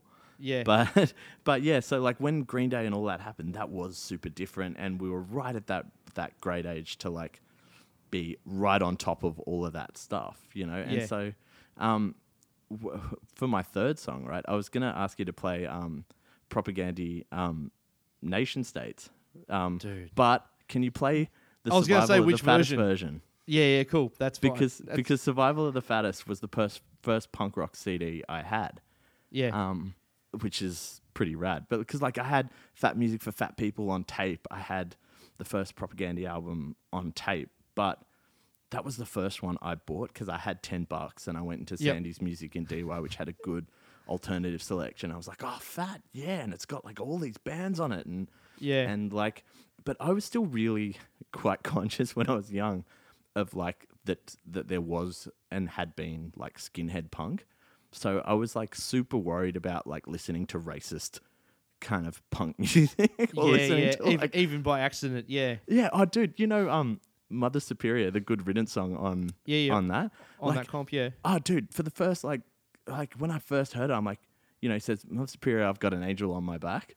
I Yeah. thought he said, "I've got an Asian on my back," ah, right, and I'm like, right. and I'm like, I listened to it like heaps because there was like lots of anti-Asian sentiment kind of going around at that time. I'm like, not fucking, you know, it's so funny when you think about how political Good Riddance are, but like, I was like, oh god, I can't listen to this, you know, like, and you know, obviously like listened properly and and got the lyric, but you know, so when I heard Propagandhi, it was like, you know, from like, you know, the first song on Fat Music for Fat People, Anti Manifesto, but like then to hear Nation States and just how fast it was and how that was slightly different to all the other bands on that that comp and just how on the front foot Propagandhi were, you know, like it's uh, I just like that's like that was my first that was my band you know? It wasn't an older brothers band. It wasn't you know a mate's older brothers music. That was Yeah. that was you know and I know you feel very similar about Propagandhi but it's like that was whoa, that was the first one that was like these are mine like I cut out you know parts of like because then I shortly after bought Less Talk More Rock when that came out and like Yeah. I cut out some of those essays and stuck them on my folder at school like That's awesome. Yeah, that's awesome. So that um that's like I remember, you know, that comp is obviously influential to so many people and especially so many people our age. You know, give or take, you know, Yeah. two years either side, three years either side or whatever. Um but I still like I remember hearing it for the first time, like getting the comp or whatever and going, Oh, this song's mad or this song's rad, whatever, da da da. And but sitting with that Propagandhi song just going I don't know what it is about this song, but I know there's something to it more than just literally every other song on the album. And that's not to dismiss any other song on the album because it's fucking It's- it's an awesome hit comp. after hit after. Yeah, it's a fantastic comp. But like that one was like the um you know, I'd liken it to this is going to be a really weird analogy, but like imagine you're doing a a tasting of anything like a, a beer tasting or a wine tasting or a cheese tasting or whatever, Yeah. And you you hit one, and you go, "That's cool." Uh, like I like that because that's what I'm comfortable with. And I hit you hit you you drink another wine or whatever. You're like, "That's cool. That's what I'm comfortable with. I really did that." And then you get that Propagandhi song. You're like, "I really like this, but I also want to know more about it. Like I want to know." Yeah. even Totally, dude. more about like and because you just, you could just sense that there was there was more depth to it than just and again this isn't putting shit on any other song on the album but like there was a lot more depth to it than a, a lot of the other tracks on that on that CD so yeah Yeah. no, Oh. yeah so Totally, man. Like there's like there's even just in the aggression of Hannah's delivery, you know, Chris Hannah's just like the way he spits out publicly subsidized, you know, it's just like yeah I've the rapid fireness of it oh, I've just got to pay attention to this and like Mm. listen to the lyrics and what do those mean? Like, you know, don't get me wrong, like I love I love the snuff songs on it, both of them, Nick Northern they're and fantastic Walk. yeah they're like, both great Like yeah I'll, I'll still play Walk on my acoustic every now and again, just for a bit of like when I'm by myself, you know, like Yeah. and just have a bit of a sing. But or but that was just so different to everything else. Like you know, like you know, probably Diesel Boy probably did appeal to me, you know, at on that on that comp, you know. But like as a but you know it appealed to your you know 14 13 year old sensibilities yeah, but like Propagandhi like- were just something that I could sink my teeth into. Like yeah you know, um, there was a lot of marketing. You know, I love the Clash and I f- love so a lot of music, but you'll hear me say Yeah. that a million times about a million bands probably throughout the duration of this episode. But you know, there was a lot of market. The marketing around the Clash was the only band that matters, and like Yeah. Propagandhi still to this day, like with everything they release, it's still one of the only bands that matters. To Absolutely. me, you know? Yeah, yeah. They um yeah like and you you're definitely not alone in that sentiment. right. know, like I I, think a lot of my yeah. friends had the same feeling you did, right? Yeah, like it was just something to Propagandhi, and there still is, you know. And, and just st- that's that's the amazing thing. Like and yeah, there's there still absolutely is like they're a band that you can be like I'm gonna get ex- like the, a, a new album's been announced. I can't wait to hear. Like I can't wait. You know, not sorry, not the new album has been announced, but like when a new album gets announced, you're like, I just can't wait to hear what they're gonna bring to the table.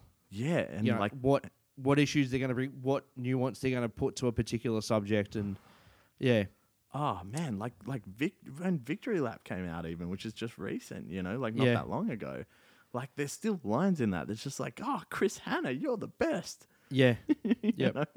It's it's they're still the only band that matters, you know, even though like, you know, all bands matter and are amazing, but they still are just that and it's just amazing to think that how much that grabbed both of us. yeah. And and they still do. Like damn.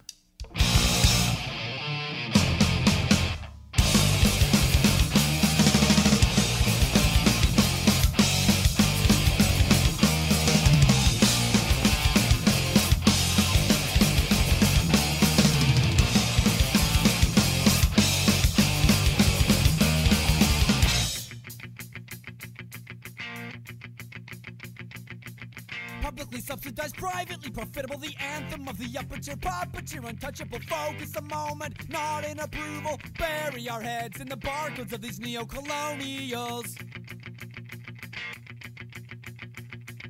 A forward the of the nation state.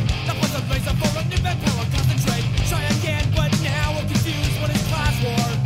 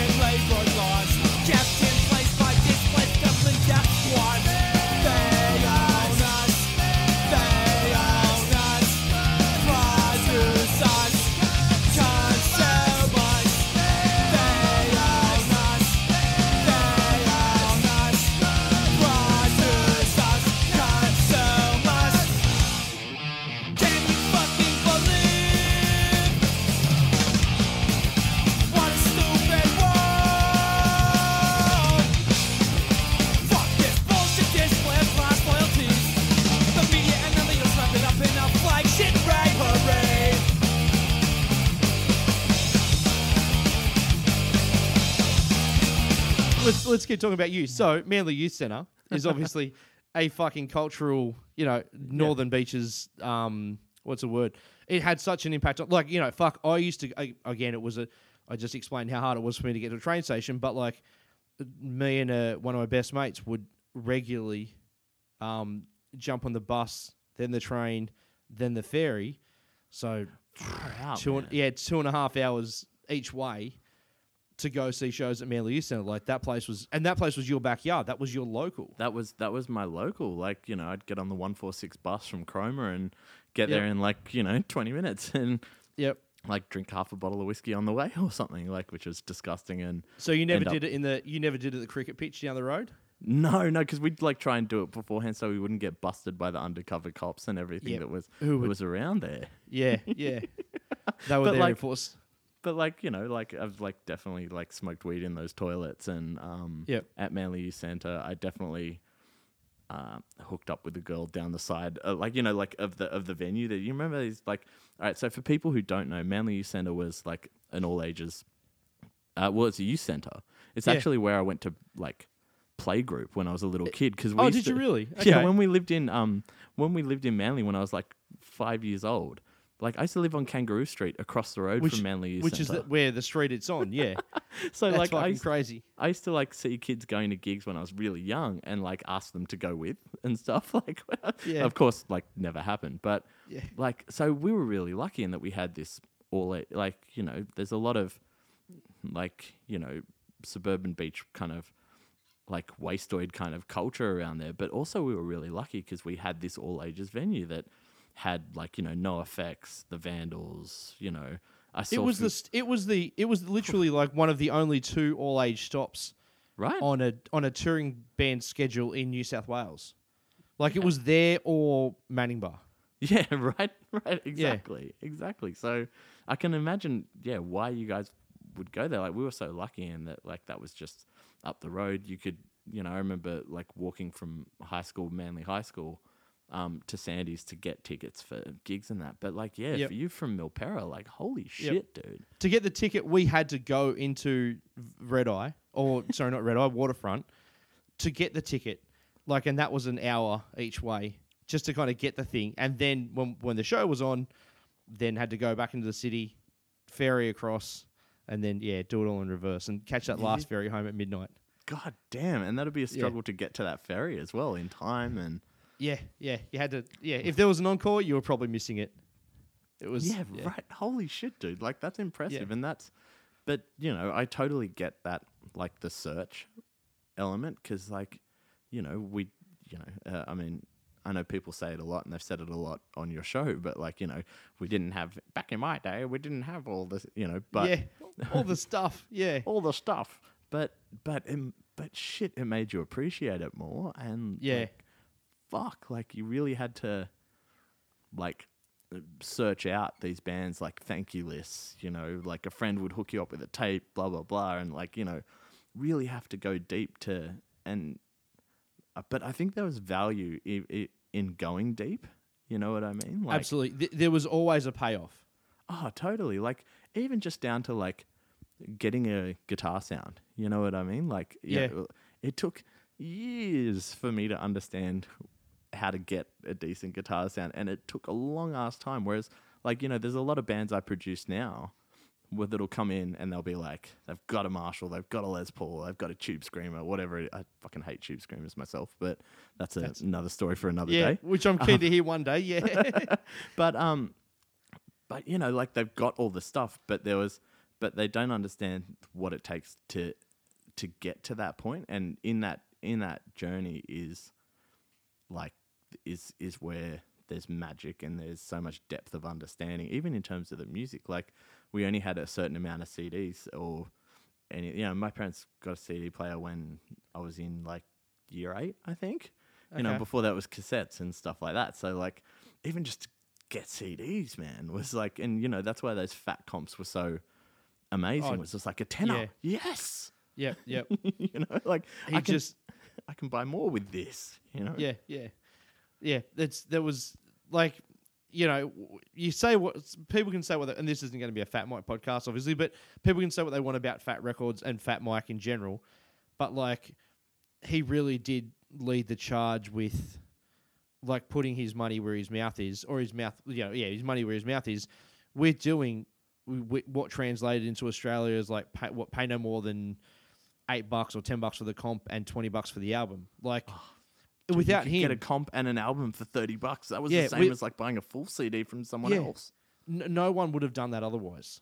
No, and like you know, hats off. Like I mean, I, I'm one of those people. I love to give shit to Fat Mike, uh, but at the same time, like like if it wasn't for what he did, you know, I wouldn't know half the bands I do, and I Yeah. still will always have a soft spot in my heart for NOFX because, like, I mean, Yeah. Punk in Drublic, it, fuck off, it's just amazing. Um, Yep. Still is, but Yep. you know, and the dec- like later, like you know, the decline, I was kind of off, like sort of stopped listening to NOFX by then. But shit, it's still incredible. Like you know, and all the bands that he put out and still puts out. Yeah, Like you know, like you you, you got to give him credit. And then you know, I remember when NOFX were playing at my local venue. Are you kidding? Like Yep. That's amazing. Like I got- with with snuff. yeah, Yep. like oh and then and then also having like but also with the youth center there was always like local bands and younger bands who could kind of who got supports as well and like that whole being able to see other people do it Yeah, was was massive for me like you know because again like to go back to that like i never felt like a lot of music was for like no you know some dudes he'd go so well you know it doesn't look like me so i don't really I can't. have yeah, an affinity for it like i never had that because like the only thing that was for me w- was what i used to have a lot of cringe about was like you know i used to have a lot of cringe about like bollywood music and indian music i love indian music now and but you know, like none of that was for me. So it was just awesome. You could see your mates' band supporting whoever, you know, and that was like, ah, this like like you know the wheel started turning about like playing music and all of that. and even as, even if even like yeah, a step before that, like you'd see a bit. I mean, it was different to me from not living in that area, but I'm sure for you, like you'd see a band, and then that dude, you might run into that dude at the CD shop or at the skate shop or at the skate park or wherever. Like, and it brought it, like yeah, a girl from my school's older brother or something like yeah, that. You know? yeah. It was it was totally like no, I know that guy. Like, it yeah, it's. I see, like I saw him on stage, and now he's now he's here. Like it, it, it made it so much more achievable. Yeah, and and with the punk and alternative. Although weirdly, ah, it's weird I say that, right? Because like I had friends who were in bands who were kind of doing things as teenagers and stuff as well, and but like it's weird that that was what what twigged it for me because like when I was like like you know when we moved to Beacon Hill, like I still live next door to Angry Anderson. Yes. and like um we were the kind of neighbors like in the old days where like you know you were in and out of each other's houses all the time and Yep. all that kind of stuff and like you know like i remember you know when one of his kids were born like him and his missus had to rush off to the the hospital and he was like oh can you know moen was seeing my youngest brother my middle brother sorry um come over and like hang out so and you know you guys keep an eye on him while they're living there and like you know they used to drive us to school in the morning and then mum would pick us all up on the way home like because like his daughter was like a year younger than me and stuff but that never Yeah.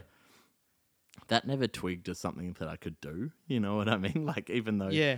like i remember when he was re- like i lived next door to him when bound for glory came out and i and suddenly as well like before that like like i remember him rehearsing suddenly over at his you know because we could hear him because we were close neighbors but Yeah, yeah, Yeah, just it was- banging it, out. yeah, fucking ridiculous when you think of it now. Like, um, especially you know as he got, you know, more political in his anti, you know, Yeah. he you know he got affiliated with his anti-Muslim stance, and I was used to think that's fucking batshit because like you've sat in my mum's house eating her halal food, and you loved my mum's cooking. Like, There's a photo of it. Isn't, you've got a photo of it. don't Yeah? I've got. There's Yeah. plenty of photos of him at like birthdays and shit like that, you know. And Yeah. like our family was were quite close, you know. Like um, one of my mates was working with Rose Tattoo recently, like a sound guy who was Hell City's sound guy, and he um, you know, he was like, oh, you know, Gary says hello to your parents and that. It's just like, it's just it's just incongruous. This um,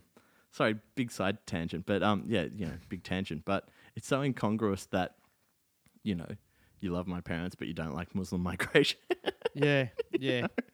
It's the old. It's the weird stereo. Like not stereotype, but it's like the weird. Yeah, someone yeah. wears the "I don't like Muslims" hat, but then looks at your parents and go, "Oh, they're you know they're, they're the exception to the rule." It's like, well, they like why? There's so many of that. There's so many of that. Oh man, there's so many dudes who are like, oh, I don't like Muslim migration and stuff. It's like, but you work with a Muslim guy. It's like, oh, but Hamid, Hamid's a good Yeah. bloke, mate. You know, it's Yeah, like, yeah, I feel like heaps of people, heaps of people, like are fed this kind of like bullshit by papers and by politicians who want to exploit their point of view yeah, to to to hate. And it's like, but if you bring it up to them, they're like, oh yeah, but he's good bloke. yeah. He's fine. Yeah, I don't mean him when I say it. I mean that guy. No, yeah, yeah. I don't I don't mean, you know, Raj at the servo. Like he's Yeah. a good bloke. You know, it's like yeah, it's it's incongruous. But anyway, like I never had that with living next door to him and you know, living next door to Angry and stuff like that. But yeah, just that Manly Youth Centre, like youth centers, all ages shows, punk bands, you know, that was like where it was like, oh, like, you know, I could be in a band, you know, and then like also just, you know, again, not many dudes looking like me, but I remember seeing um hard on something about you on Rage Okay. late one night, you know, and, and I saw Cash playing drums, and I'm like, that that that's a that, that bloke's a curry muncher like me, yeah, like unashamedly. Yeah, you know, and it's like, oh, look at these guys. That you know, that guy on bass is Korean. My best mate's Korean. Like this is what you we know, can do this. Like, we are we allowed to do this? Yeah, right. Like like I'm allowed to do this too. Like Yeah. ah, this is mind blowing. That's fucking so rad. You were living in Manly. Were you playing guitar at the time, or like, Um, what was the impetus to pick it up? Um, yeah, like I mean, I always you know was fascinated with music, and I used to love like at parents' parties, even though like I would never do it myself now ever, or even when I was a teenager, bust out a guitar at a party because it's just super douchey. But like at my pa- at my parents' parties and that, you know, when one of um, you know, like family friends who were like, you know, Uncle so and so, who was never an uncle, but like would bust out the guitar and everybody would have a sing along. I was just like, ah, this is like, like I was thinking about it recently, and it's like that held so much magic, you know, to me. It was like, ah, this is just a magical thing, you know. So like, that was that was huge. And so like year seven, alternative music, all of that kind of stuff. I really wanted to play guitar, and then I had these couple of mates of mine, and we did like you're forced to do a you know whatever sport it was, and we chose soccer, but we Okay. never we never played like if we were so year seven like we did soccer, but the three of us never played soccer. We Yeah. just sat on the sidelines like listening to our like you know Walkman rip-offs. Um, and exchanging music, and I was like heaps into Bob Marley and stuff like that, and I'd play them that and other things like you know like you know like whatever tapes of alternative music I could get, and then one of those guys was Robbie, the drummer in Hell City Glamours, Yep. and he liked um like Zeppelin and Hendrix, and like he got me into like you know like Hendrix, Jimi plays Monterey, you know, and like then I was just like, all right, I want to play guitar, you know, like I, I really want to play a guitar, and I'd always wanted to play music before then, but you know, with kids, like you just give up things all the time, and parents were like, Yeah, you know, yeah. I bugged them forever about like playing guitar and One day you're No. a surfer. Next day you want to ride motorbikes or whatever. yeah, you know. So like Yeah. I had to like like make a deal with my folks that I'd go to like six months of guitar lessons if I got if you know if they got me a guitar and all this kind of stuff and like Yep. yeah like uh, that was that was how I started playing guitar and then you know like it was like wanting you know the Jimi Hendrix thing and all that kind of stuff and then I remember when I hired like you know I used to have my guitar up high ish like Hendrix does you Okay, know, and, yeah. and then and then I remember hiring because we're also even though we listen to like alternative music, like we still like like seventies rock as well. Like so Yeah. when like Led Zeppelin was like cool. So like I remember like hiring out the song remains the same from the video shop, you know, and um and the next day my guitar strap went as low as it could go. just yeah, just dropped. Yeah, I feel ya. Yep. like uh, yeah, and I'm st- still like at low slung. Um, I don't like guys that play their guitars too high. I just feel Too like high, there's not yeah. enough hips in it, you know. And Yep. rock and roll's about the hips, you know, like the the swing. and um, but yeah, so that all happened, and I had mates in bands, and then punk, and it was like, oh, you don't like. I I bought in wholesale to the the ideas of punk, which were like, oh, you don't need to be good, you don't need to tune, you get, you know, you don't even need to Yep. tune. You, even though like I'd Your gotten, gear doesn't have to be great. Just yeah, do yeah. it. Kind of Well, yeah. Oh man, I remember like playing my first like so, you know. Then I was like fifteen thereabouts, and you know played my first gig with, and it was Robbie from Hell City was the drummer of this band, and our band was called Outright, which is quite Okay. funny considering that there's Yep. an actual band called Outright nowadays, and Yep. like that are actually good because we were rubbish, and and um, but we played like we played like two Propagandhi covers. Um, you know, we played uh, Showdown because it was easy, and apparently I'm a PC fascist because it was easy. And Yeah, um, yeah, we yeah. played Frenzal Rhomb. Good. Yep. And and at and at band practice we used to do like uh, Frenzel's Home and Away, and so we were like, uh, you know, fast punk band when we were 15. But I remember like when I had to change guitars because I broke a string, like it was out of tune. But I'm like, oh, it doesn't matter because it's punk, you know. I'm like, and you don't realize that actually all the bands that you love are like, you know, NoFX and Propagandhi. Like, you know, you've got guys like Hefe and Smelly and NoFX, and you've got like Chris Hannah's a monster guitar player. And you, you know, I just bought into all of that kind of ethos around that. yeah, yeah. Even though they are, yeah, they are, yeah, they'd be like. I remember hearing a again, not to make it a Fat Mike thing, but I remember hearing um, sure it was Chris Shiflett said when he when they started Gimme Gimmes, Fat Mike was like, I don't give a fuck how drunk you are or whatever. The one rule we have in this band is you always have to be in tune. yeah. Like, and that's, so, that's like- a good rule. Yeah, yeah. It do- doesn't matter. Like whatever you do doesn't matter. You just got to be in tune. So yeah, and yeah, monster players, all of those guys. Oh, yeah. all of those guys, like Chris Shiflett, what a gun guitar Yeah. player, you know, like all of those guys could could actually play, and yeah, like I mean, my favorite now is um, it's like an old uh jazz saying is like if it ain't in time and it ain't in tune, it ain't worth shit. That's fair enough. Yeah, and like I'm kind of like a bit more like that now, but Yeah. yeah, yeah. When I was like 15, nah, so that was yeah, you can do this, man. All of that kind of all of that kind of stuff. that's fucking gold. So then, how did you did you end up in Newcastle? Yeah. So what happened was, um, the reason I, so yeah, you know, high school happened, and even by like year twelve, I'd kind of gone off punk a bit. Like you know, Okay. we because we went pretty deep with it in a lot of ways. Like you know, like heaps into I Spy and like more of those kind of bands as well. You know, like Yep. and got kind of deeper with that kind of stuff. And then all my friends were listening to what I considered was like kind of a bit lame. Okay. And then I don't know what happened. Like, and you know, like I was actually, I was, and I'll happily admit this, was into ska, like, Dude. in a in a big way. Like, you and me both. like, and I'm not one of those dudes. Like, I don't know. You know, saying about irony before. It's like I'm not one of those dudes. I, I don't do irony with music. You know? No, what I not mean? at all. Like, Yeah. like, like. You know, like if it's a South African thing as well. Everybody wants to look good and play good because you, there's fucking you come from nothing. You know, like Yeah. or like there's that. I don't do that. I don't do irony with with art, for want of a better term. But like, I love people that do it with their whole heart. You know, like uh, recently, you know, it was a few years ago now. Um, when McCartney played Sydney, a mate of mine randomly got tickets like at the last minute.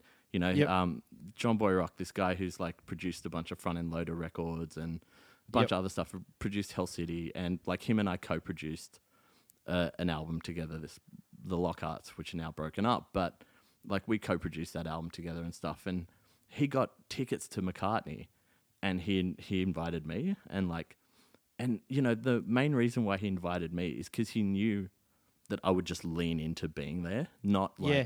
not like like have some kind of cool stance about it. I would just like unashamedly just yeah, lap every the- second of it up. oh, yeah, fuck yeah, and it was great, you know, like Yep. so I I don't do that. So like I'm not gonna sit there and go like like I mean there was a lot of rubbish in those bands, but I will still say I love ska. Like I still love Operation Ivy. I still love like you know one of the van favorites with Hell City Glamours, you know, this like glammy rock and roll band. Yeah. Was like Out Come the Wolves, man. Like we all loved an Out Come the Wolves. Like Yeah. everybody in that band. like when I first met Oscar from Hell City, he had a shaved head, singlet and braces, and used to like spray paint the sick of it all dragon everywhere he went when he was like 16, you know? Awesome. Yeah. Oh man, we used to go to like one inch punch shows and all that kind of stuff. Although I'd still wear my Hendrix shirt to the one inch punch show. Yeah. But um but you know, like so um yeah, I don't do like irony with that. So I was into ska and stuff and then I kind of got back into hip hop really hard and just I don't know, I just had a again falling out with some mates and I started hanging with like the dudes who played basketball at lunch every time and we were listening to like Biggie and Tupac. Although Yeah. like all of that kind of stuff. And anyway, but then I moved to Newcastle and um, I wanted to go to Newcastle to like, I wanted to move away to go to uni. And my parents were like, you know, immigrant parents, you know, firstborn son of mi- a migrant myself. Um, you know, like you're gonna go to uni, you're gonna do a degree, blah blah blah. So I was like, so, and I'm I was a bit of a slacker by year twelve. Like, you know, we were heavily into doing naughty shit. Like, like I remember, I remember when, like when Fugazi played Manly Youth Centre, like I was on acid. I was like, I, I met Ian on acid. That's just amazing. It's incredible. That's incredible. Yeah. And weirdly, Fugazi's actually a great band for acid. Um, you know Oh, that I c- wa- no, I've no doubt about that at all. Oh, yeah. you know you know that Warped Tour preview that happened. Um, yeah, the, um, Redfern. Yeah, with face to face and all that, Yep. right? Yep, I yeah, remember yep. My mates, we took the bus there. We were off our faces on acid, and That's like wild. so, I was a bit of a like I went to a selective school, so it was all like smart kids or whatever. But I was a bit of a slacker, so like I wanted to move away to uni. I loved that idea of like going away to college from like you know American movies and all that bullshit. And um, so I was like, oh, I'm gonna. Uh, so I looked at what I needed to get into the business course at Newcastle Uni, and it was a super low UAI. It was UAI, like sev- it was like seventy or something like that. You know, not super low, but like you know, not Yeah, like attainable. it, it, it, oh, dude. So I just slacked off hard in year twelve and just was like, you know, into all that. So so that's how I ended up in Newcastle, right? And um, a mate of mine from the beaches was playing in a punk band in Newcastle, and he knew I was a guitarist, and I was like way better than him, like because he was rubbish, but he had like a Les Paul custom, which was ridiculous, and I had some, you know, piece of crap. You know, Ibanez Strat copy that and a Yep. metal zone and like a solid state amp and all of the state, bull- yeah. you know, Yeah. all of the bullshit. But he had a band and he had dudes that he'd play with. So I, like, you know, I joined his band and, you know, we, we played a bunch and stuff. And then we played like the uni band comp. And um, that's where, I don't know, we won our heat. I don't know why. Like, Yeah. uh, and just, you know, it's so cringeworthy now because, like, you know, when you're just trying to be zany and, um, you know, I was wearing like a kilt on stage or something ridiculous like that. As you do, yeah. Oh, it was just terrible. But then the singer who was the singer in Draw the Line um, saw that and like he saw me playing and was like, oh, you know, do you want to join our band? And that's kind of how I went back into like punk again. Like, because like a lot of those guys in that band, the first band that I was in in Newcastle, which was called Nine Ways Down, which is just a terrible name. Um, Yeah. were like they were all into like Blink and like no diss on Blink, but like like you know when you're like young and punk and like it's all like oh no Blink was good on like Cheshire Cat man. yeah, Like, yeah, yeah, yeah. and and as EP, the the early, the first release, yeah, you know, so you're like, oh no, this is like, like, so they're all into that, and I'm like, no, but like, I Spy and like all these other kind of way Yeah. radder punk bands, and so draw the line. At least all those guys like had like a lot of links to like you know the Newcastle hardcore scene and all that kind of stuff, and then he just kind Yeah. of took me under his wing a bit, and you know, I joined that band, and that was like me getting back into like punk, but then I got like super into like hardcore you know, like because there was FMD and all that kind of stuff, and ended up yeah. living with. Newcastle's a huge hub for that. Yeah, oh, dude, it was like the hardcore scene was big, and I didn't know. Apart from sick of it all, I didn't know heaps of hardcore bands. I was way more into like the the more indie side of punk, like not indie rock, but like you know, like again, like I Spy and bands like that Yep. that were just a bit more on the edge. And um, yeah, like that was like my massive hardcore education almost, you know, like a, and you know, there was so like you know, like say for example, this I lived in this one share house in Newcastle, and um, it was me, this guy from the singer who was the singer in Case for Jefferson, Oh, and yep, um, yep. Johnny who played guitar, who played bass in FMD, and then played guitar in Life, Love, Regret, and Yep. we had this shithole of a place, but it was like disgusting. It was filthy, and um, but it was like fifty bucks each a week a week rent Jesus. and we had a spare room. It was in this industrial area up the road from like a disgusting brothel and all this kind of stuff.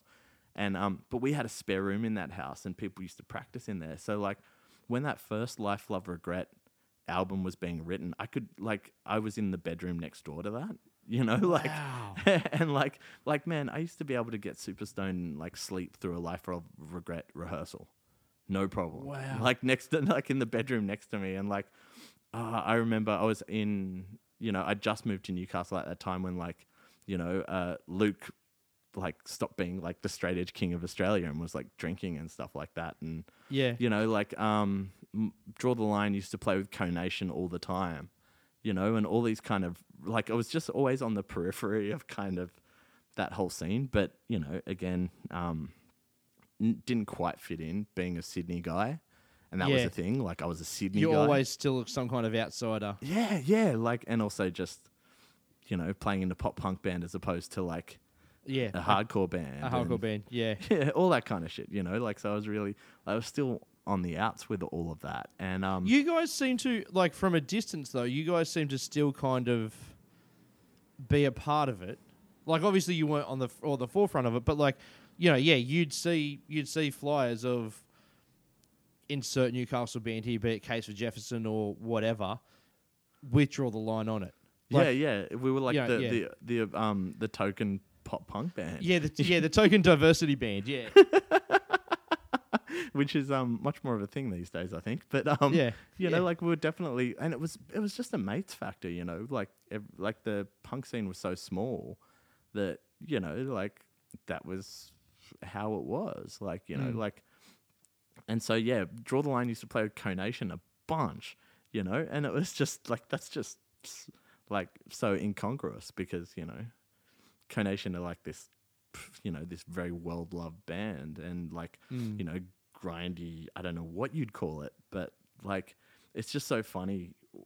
That's just how it worked because Newcastle was small, you know. And the great thing about, like, I mean, there's not a there's there's some really shit memories of that time for me. Just you know, growing up, teenaged kind of girlfriends and mates, like you know, like getting annoyed because you've met a girl and they liked her and all you know, like all this kind of Yeah. infighting, silly nineteen year old bullshit.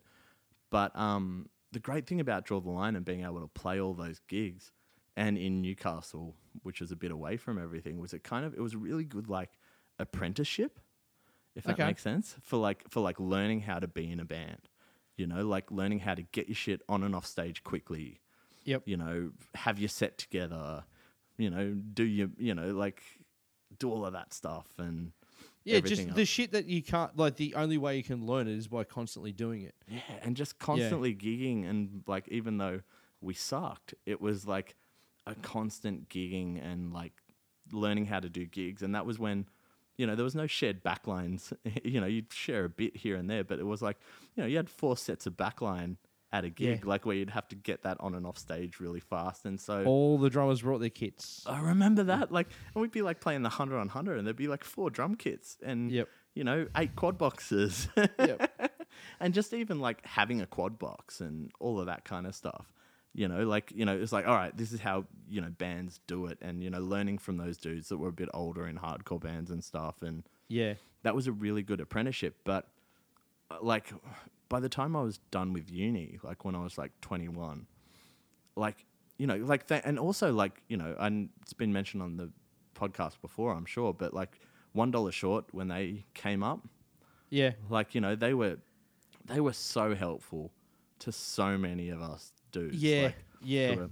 a few years younger, and they were so awesome with all that stuff. You know. they was so um they were so giving with their with their knowledge if that makes yeah if that's kind of they they just yeah especially Trent like Ah, love to be like hey like what you're doing is really cool can I just tweak your amp yeah. like let let me show you how to do it better yeah Oh, like totally. And yeah. Checky just as a guy who was so Oh, like lovely and welcoming and yeah all of those dudes were like, you know, and we used to play with them a bunch and all that kind of stuff. And, you know, they were lovely. But it was all the bands that came after One Dollar Short that kind of made me a bit over a lot of that stuff as well. In that, not them um, per se, they were lovely dudes and they were always kick ass live. And, you know, Mix Yeah. was a ridiculous drummer and, you know, Oh, could all yeah. play their asses off and and like you know actually just re- reminded me my first gig with draw the line was with some of your homies from the coast um, was with Milak before there was something with numbers Before there was some numbers, there you go. That's wild. so I've known all of those dudes for years you know and Yeah. um, I remember when McBeath joined and I was like this guy can play drums like holy Yeah. shit this band's another like level a motherfucker. Yeah. and you know, but we were all into like you know saves the day as you know with your band through being cool, you know. Yes. And um, like you know all of that kind of slightly emo stuff, like the you know Sam I Am and all that stuff. But then there was this whole wave of like pop punk bands that just kind of put me off. That were like mad about just like getting sponsorships and like Yeah.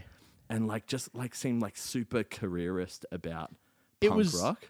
It's uh, yeah, I like it, feels like you know when you'll hear like Rollins talk about uh, you know I'm sure more people than just Rollins talk about it. But like, hey, MacKaye is obviously a good example of this. But like when they go, we like we did hardcore, and then all of a sudden, like the masses came, like the regular people came to hardcore and didn't get what it was about.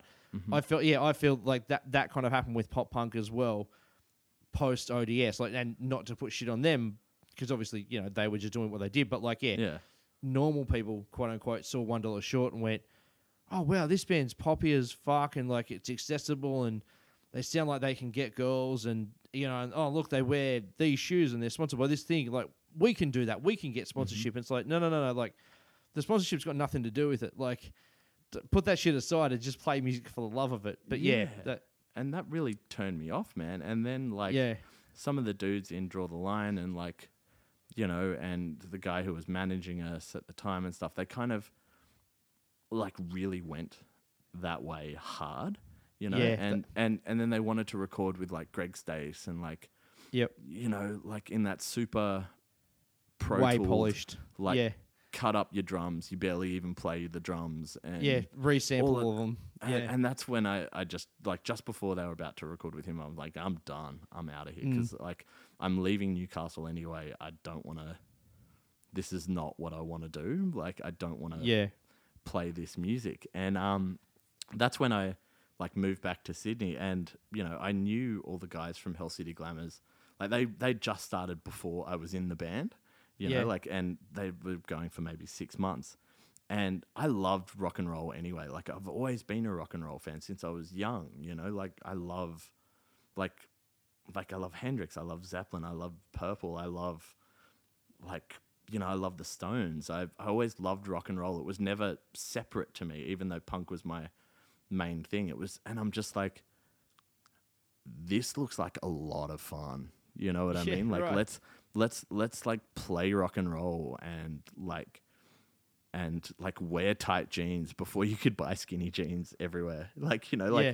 and like you know. So I I actually just messaged those dudes one day, like because I'd moved back to Sydney, got a job, blah blah blah, and I'm like on the shitter at work one day, and I messaged those guys, and I was like, you know, you, you know, my fucking fifty one ten or something. Yeah, yeah. the trusty Nokia. Yeah, No, a good old Nokia. And like I messaged him when I was on the toilet, going like, "You guys should get me in your band." You know, like my hair wasn't even long. You know, I just gotten my like, first tattoo or something. Like, Yep. or like second. You know, the Misfits skull on my back. Yeah, gotta love it. Gotta love it. Um, and um, yeah, I mean, I love the Misfits still, but you know, like, so I messaged him. I was like, "Look, I want to. You should, you know, get me in your band and stuff like that." And I didn't even play. Like, I told him when I joined the band, I'm like, I don't play guitar solos, and they're like, "Well, you do now." Yeah, you, yeah, you will. and that's why, like, you know, when I I was just kind of jack of a lot of that stuff. So, like, we'll just like, you know, like dudes who are just mad about sponsorships and like, like pro tooling the crap out of your record and all this stuff. I'm like, no, let's. I'm just gonna join these guys because it looks like we can just like drink and party and get wasted and play rock Yeah. music. This will be great. And it was such a change. It, like playing in Hell City when we started was kind of it sounds weird to say, but it was really punk rock in a way because everybody else was either playing like super pop punk or like super wussy kind of indie, and we were Yeah. like trying to wear like leather pants and boots and like makeup and all this kind of stuff, and like we used to get yelled at when we went out when we went out together, like because there was nobody who looked like that crew. That- and like, yeah. you know i remember jumping across a table at a bar once night when i was really messed up um, because a guy yelled megadeth at us because it was like at least yell a good band you know like, like trying to punch him and stuff like that like but we used to get poison yelled at us all the time which was really annoying um, yeah, I could imagine that. Yeah. yeah you know So, like- what I was gonna sorry sorry to cut you off. What I was gonna say was, um, I remember like so one of those vivid memories I have. oh yes what we are talking about is- at the start Yeah, what we're talking about at the start is working at East Gosford Music, uh, where the deals are hot and so are the staff. That's what we used to say, Trent and I, because I used to. Yeah. So um, I won't. Uh, you know, I'm going to mention who it was, but I might cut it out if you want me to, just because I don't want there to be any kind of blowback, if that makes sense. Like, and there probably won't be, but Marshall. yeah. yeah.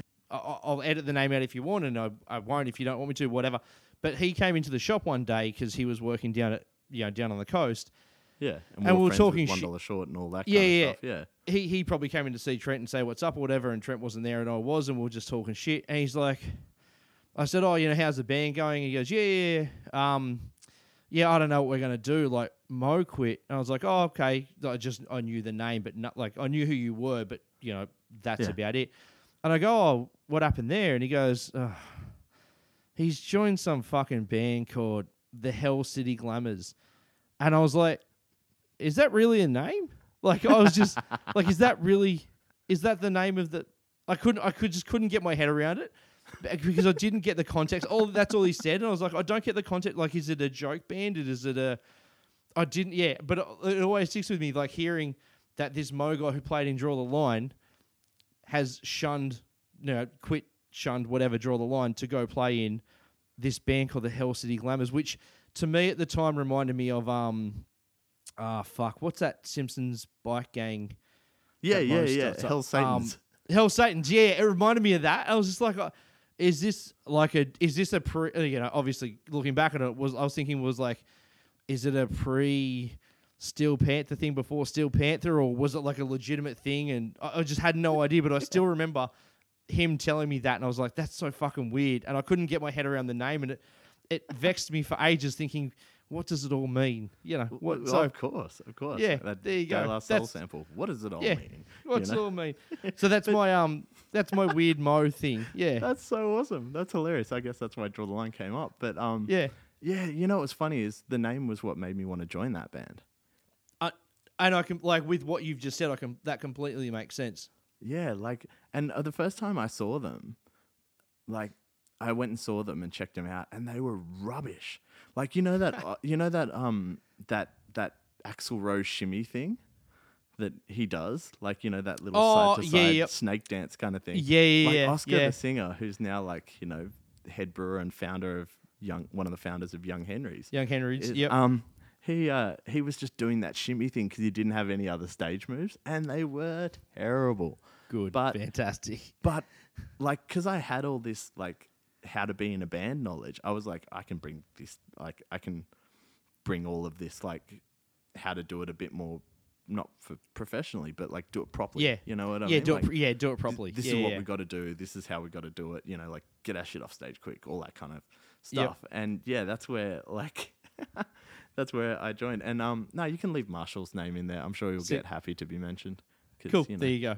he still loves the draw the line days and um yeah but Awesome. um no so that's why that's why i joined that band and um you know it just went knee deep back into like rock and roll music and just and also it just gave like a certain freedom to just do whatever and also kind of stick my finger up a bit because this is a kind of recurring theme of Yeah. like of like the contrarianism in you. yeah, right. Like st- that's like you know, like I wasn't on any punk forums because you know we were you know on similar punk forums until I joined the cock rock band.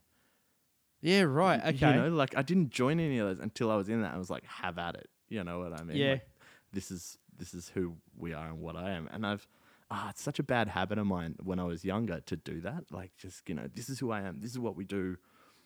Yep. Fuck you if you don't In like your it. face, yeah. Down your throat. Yeah, and it really was, and it was kind of weird with Hell City because we kind of like, wow, you know, our first couple of stuff got a bunch of hype, and like people, you know, we, you know, and then we just toured our asses off and got a following around the place and all of that kind of stuff. But You were you, know, you were you were very like I feel like you were very early adopters to a way like a resurgence of that. yeah, oh, like uh, definitely. you know obviously unintentionally you just did it because but like yeah i felt like you kind of got in right at the right at the like early stages of it and then you know it seemed to be kind of everywhere Yeah, well, you couldn't buy tight jeans. Like I used to have Yeah. to buy girls' jeans to to wear like super tight jeans, you know, because they just didn't exist. Like you know, like thankfully now they do because I still wear tight you know, jeans tight jeans, and and and boots. But um, you know, mixed with more sensible footwear as well during the week because you know back problems are real. yeah they are But um, but yeah, like, and it was also just an opportunity to like, like, like meet girls and you know, uh, like play gigs, get you know, and because we were that kind of band, people used to just give us like booze and drugs and you know, like it was it was crazy. It was really like nuts for a while there, you know, like, and it was, um, yeah, it, you know, and then we just did Hell City, and you know, we got to you know tour the states and play South by Southwest, and which is you know, insane yeah yeah, like I mean, you know, played with the New York Dolls and South by Southwest, which is crazy. yeah that's a bucket list thing yeah yeah, yeah, like Paul Stanley, you know, Sebastian Bach from Skid Row. Like, got to support heaps of our idols and play with, you know, like do like longer tours with like the Angels and all this kind of stuff. And it just, it was just so like random because we were always an independent band and we always Yeah. kind of just put out our stuff ourselves and just distribute it through MGM and it was it was weird because like I'd left this punk band that had like a clothing sponsorship and a record label and were making like a super pro tool like EP that they did and and Yeah. then joined like the rock and roll band and we were like independent as you know yeah we used to like ha- like screen print our own t-shirts and you know all of that kind of stuff it was just yeah it was wild it was yeah it was really wild now i think about yeah. Sick. So let's um. I mean, Oh, yeah, yeah, let's let's, do that pick. song. Let's Sorry, pick a man, song. Yeah. so- No, no, no. Don't be sorry. Do not be sorry at all for one second. Throw some. Throw some songs at me or a song. Yeah. Yeah. Okay. So so this one I'm gonna throw at you is um is "Go Faster" by the Black Crowes because like like yeah you know what you were saying about like like the Steel Panther thing and stuff. Like like we took ourselves quite seriously in terms of like we we're having a lot of fun but musically we're like no this is what we do. This is who we are. This is the kind of band we are. We were like no we live it. It's not a joke you know all this kind of stuff. But like uh, you know, the Black Crowes are just are still one of my favorite bands. They're like I think one of the last, well, not the last, but I think of the last like twenty years or something like that, they were just just an incredible rock and roll band. And Go Faster is just is like again because I was getting into production and you know music production and everything else like that.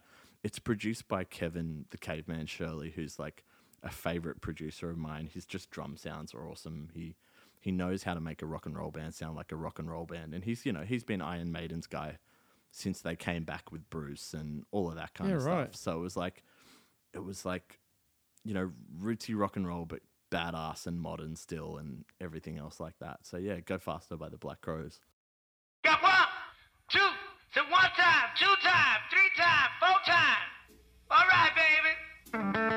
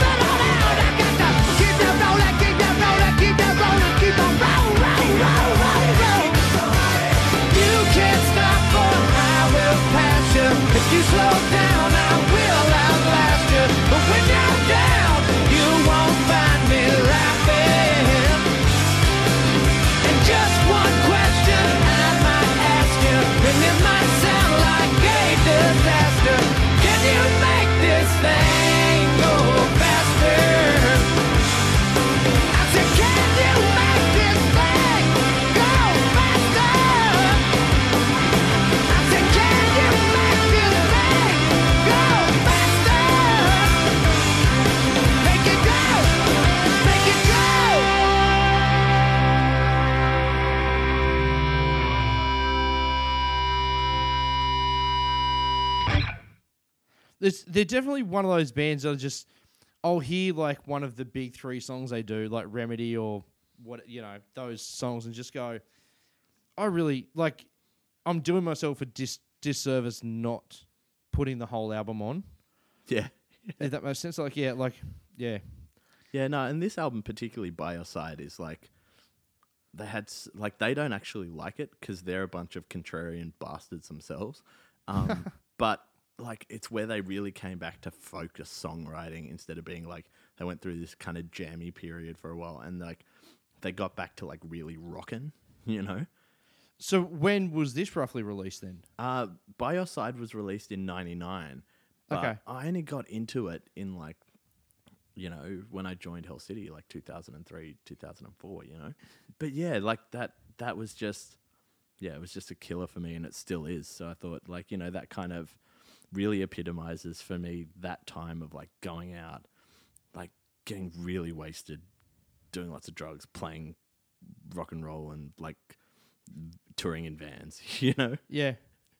And yeah, you like I remember yeah, I remember you know looking from afar thinking this is wild like you guys are picking up the most amazing supports partially because you you know you were the, the guys doing it the best which is well deserved and that kind of thing but like how many bands get to play with Paul Stanley like Yeah. and do that kind of thing like and that's yeah that was fucking wild just that kind of concept is just blew my mind Oh, dude, I remember sitting like in the backstage rooms at like Newcastle Entertainment Centre when we were up touring with Paul Stanley. And I'm like, I'm sitting in my room listening to Paul Stanley do his vocal warm ups next door. Yeah. This is ridiculous. that would be surreal yeah It really is because I'm a, you know, I'm a huge Kiss tragic and have been since I was a little, little dude. But more for Yep. the look, and then later for the rock and roll. Yeah, yeah. so, Hell City Glamours went for how many years roughly? About Um, 10? oh, when did we break up? Um, yeah, it's a, yeah, like ten years we went. Yeah. I think, we- I think it was 2014 or 2012. Fuck, man, I should know this. Yeah. Um, you really think I should know this? Um, yeah, I think it was 2014 when we did our final tour, but Okay. like, and we just put out our second album. Um, you know, we just we just finished our second album, and we were just kind of tired. You know, like Yeah. we just toured a lot, and people had a lot of commitments, and the band was our life for so long that everybody was like, "Well, do we have it to do another one?" And it's like, because we put out a bunch of EPs as well, so it's like three albums worth of material, but Yeah. um, we're just like, no, um, let's let's finish now before. Like we always had this thing, like we'd never want to be one of those bands that you see and go, oh man, you should have seen them five years ago. Yeah. Like, yeah. like they were great then, you know. So we were like, we're actually playing the best we've ever played. Our album's killer, you know, and we mm. always took our songs really seriously. Like, there's some songs, especially on that last tour, like, you know, Oscar, especially with his lyrics, like, there's a song called Find a Way on our last album that's just like about our band, you know, that's like, that, like, we, like, we play it and we'd get choked up because, like, our music we actually took quite seriously and everything else we didn't. Yeah, we didn't take yeah. seriously, but like musically we were. So like when Steel Panther were coming out, it's like no, but that's a joke. We're not a fucking joke, you know. Like and so the whole thing was is like this means a lot to us, and there's like people all over the world who have like our band logo tattooed on them, which is just weird. Yeah, which is wild unto It's itself. wild. Yeah. So like let's like do it the respect it deserves, and like Yeah. like put out this album, do a final tour, say goodbye to everybody, and still be a good band, and then just call it quits. You know? yep. And, Yeah, because that's the um, that's the how do I, ooh, like you could have easily milked it.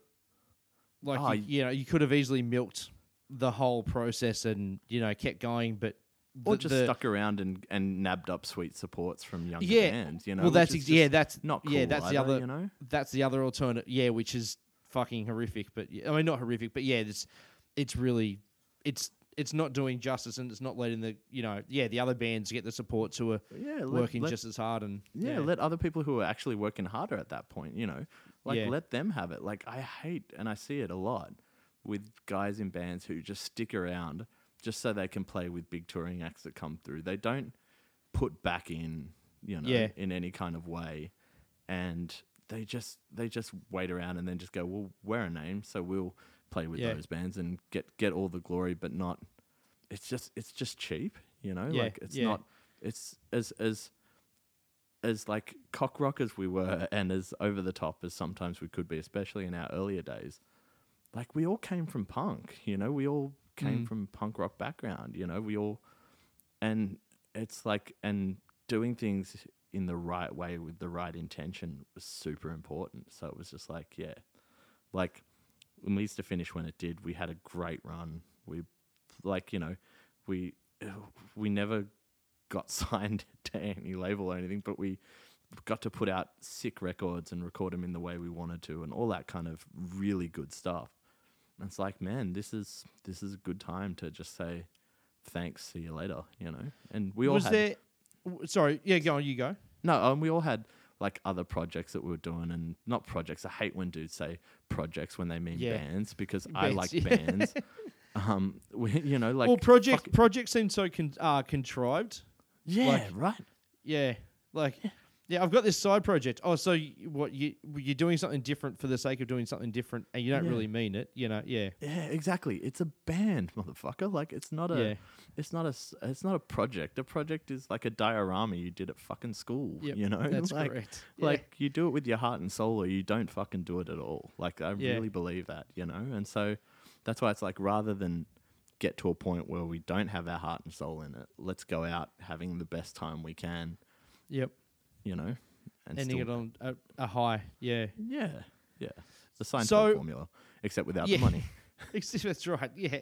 Um, was, were there ever like you said you did everything independently?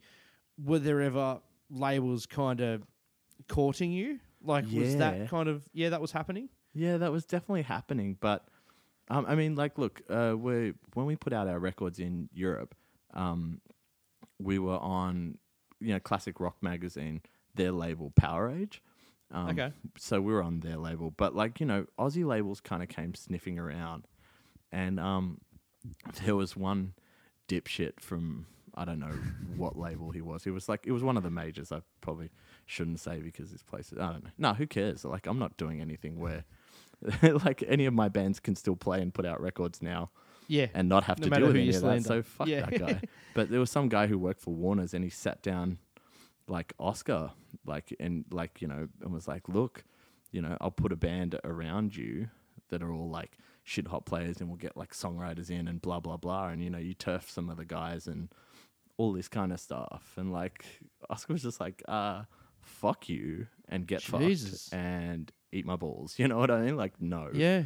so there was there was lots of stuff that came out, but also we kind of put on the front foot that we're independent as well. So it kind of, you know, like those dudes kind of got scared off pretty quick, Yeah. you know. So um, yeah, but there was there was a bit of that going around, but there was just nothing that was ever ever seemed right or a right fit.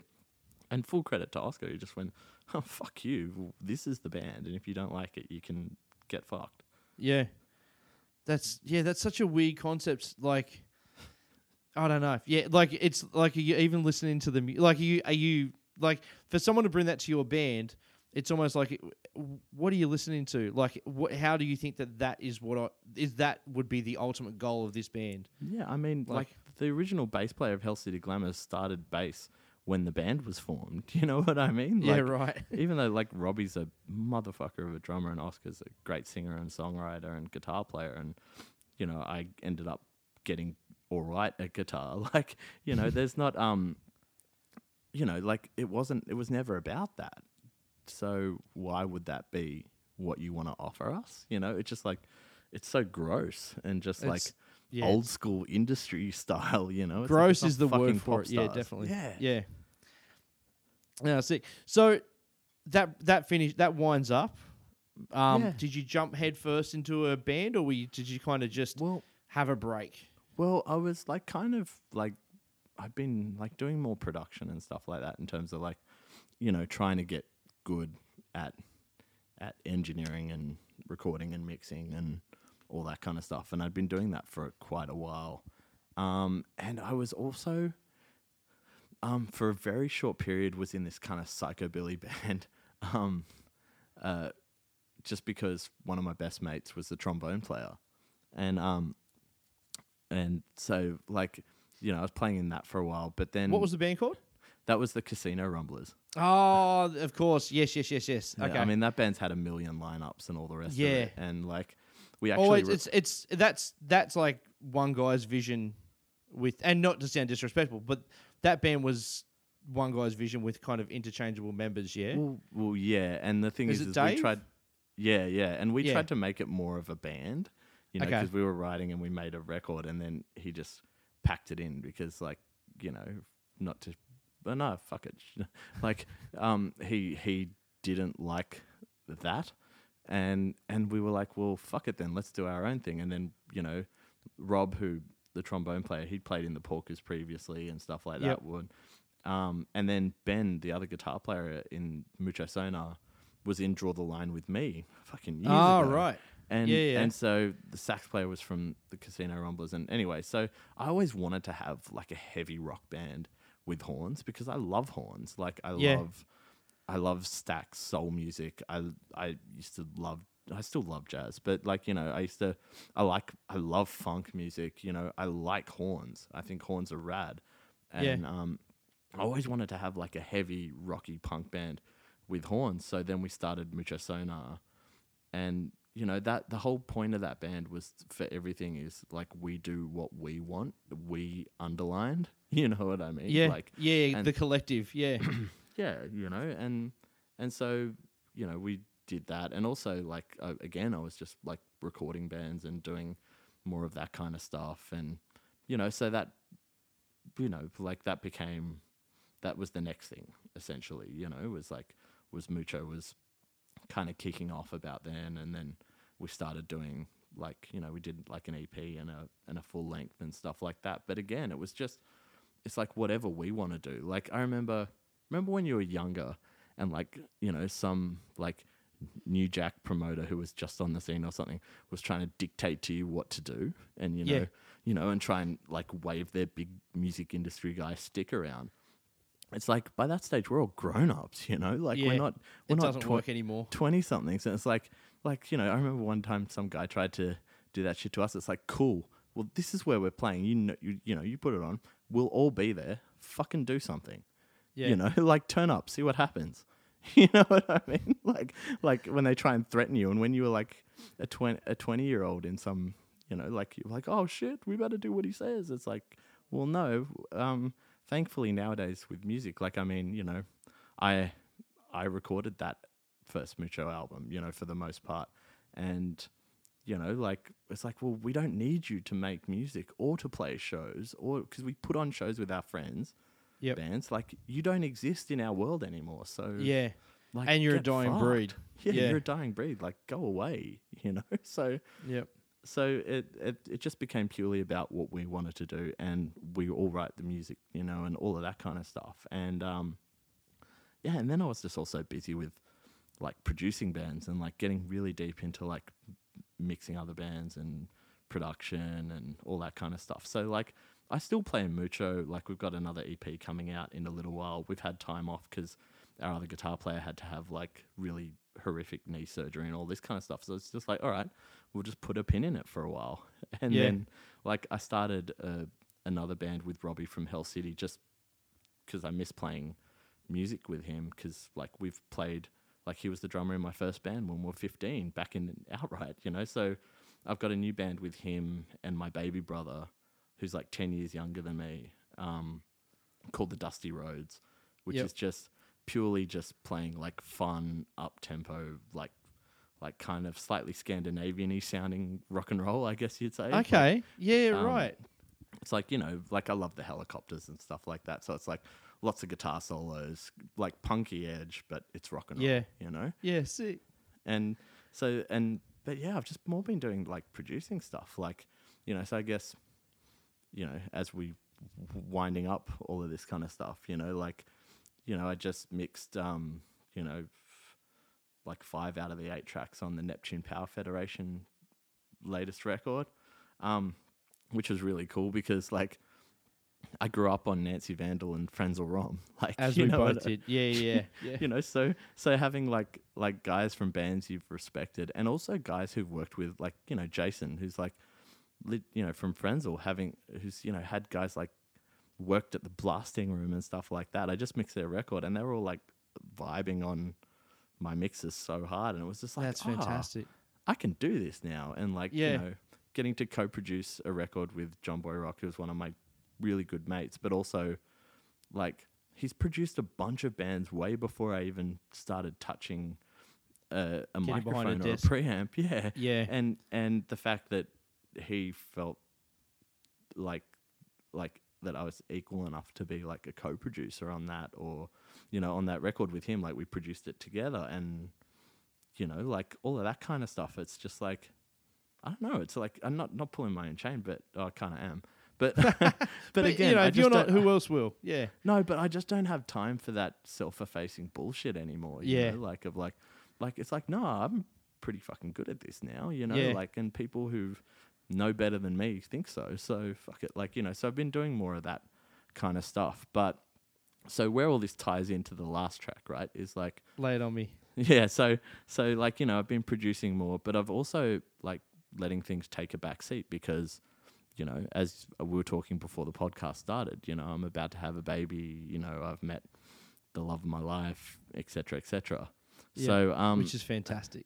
yeah, it's amazing. And um, so this last track is by a band that's actually from 1992, right? But I was never into them at the time, and I only got into them like two years ago. But the production and songwriting and just genius of this band, like they, like there's podcasts that come out, like one that came out like a month ago that was still talking about this band, you know, even though they never really hit it big at the time.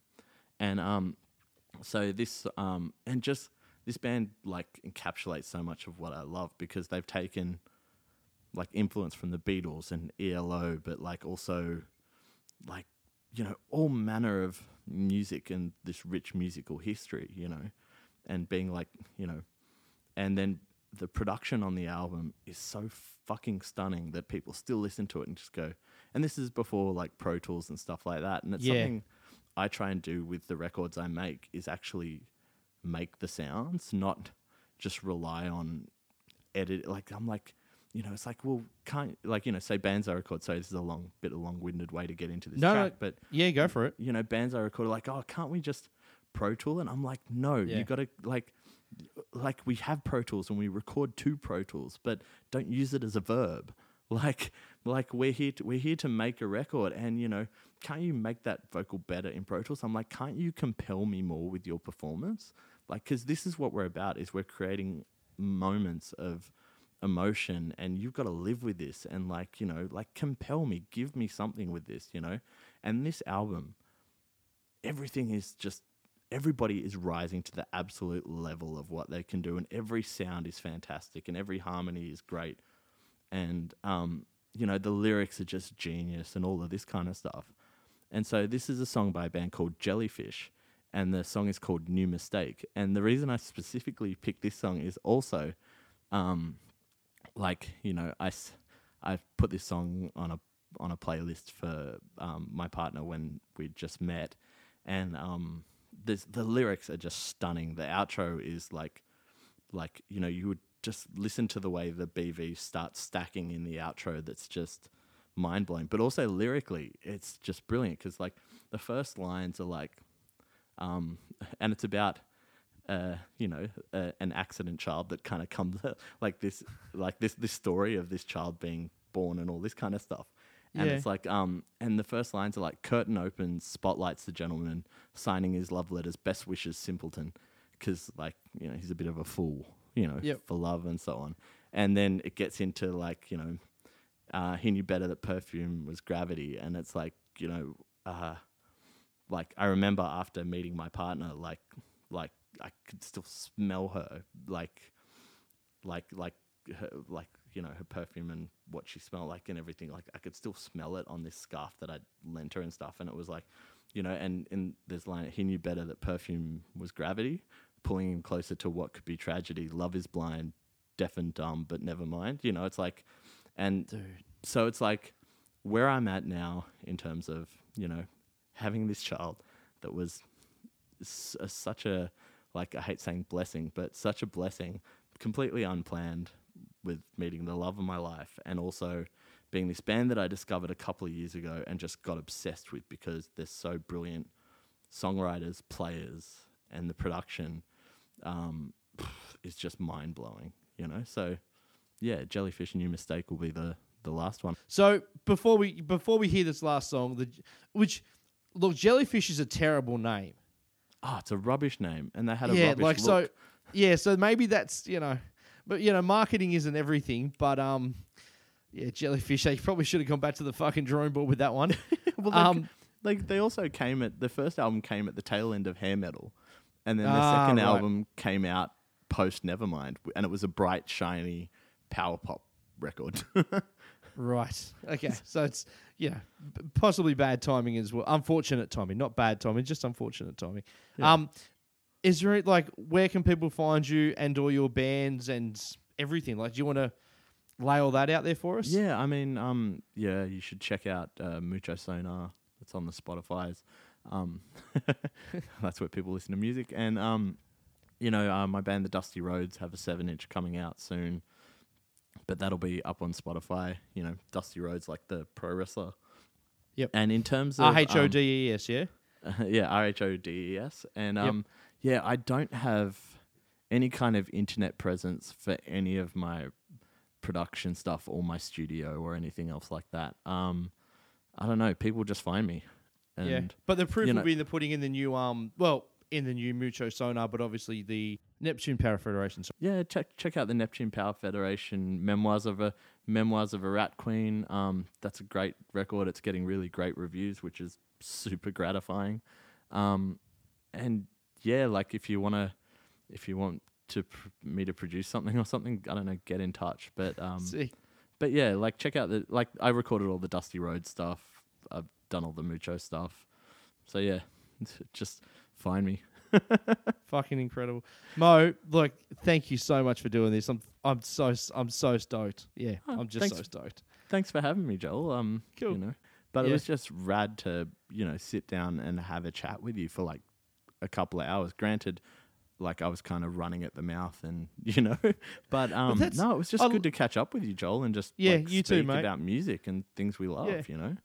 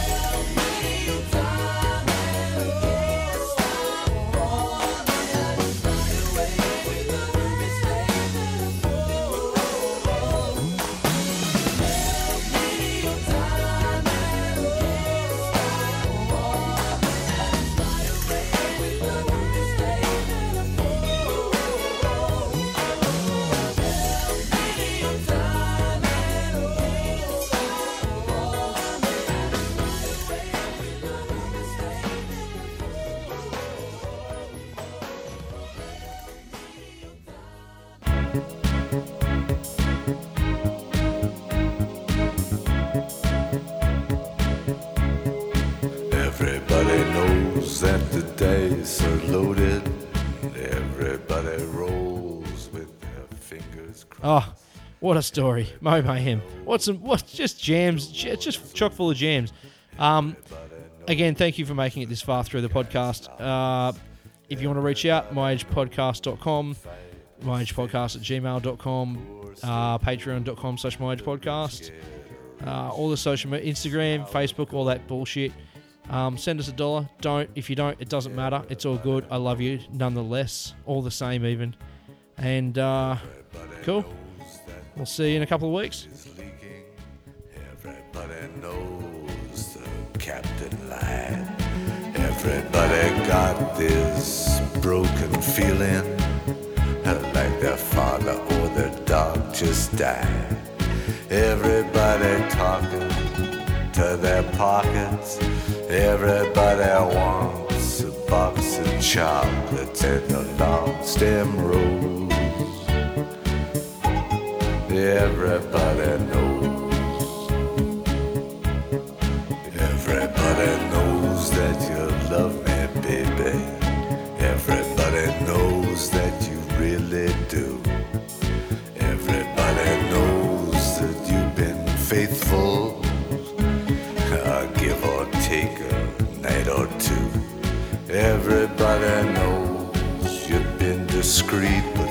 So many people you just had to meet without your clothes. And everybody knows. Everybody knows. Everybody knows. That's how it goes.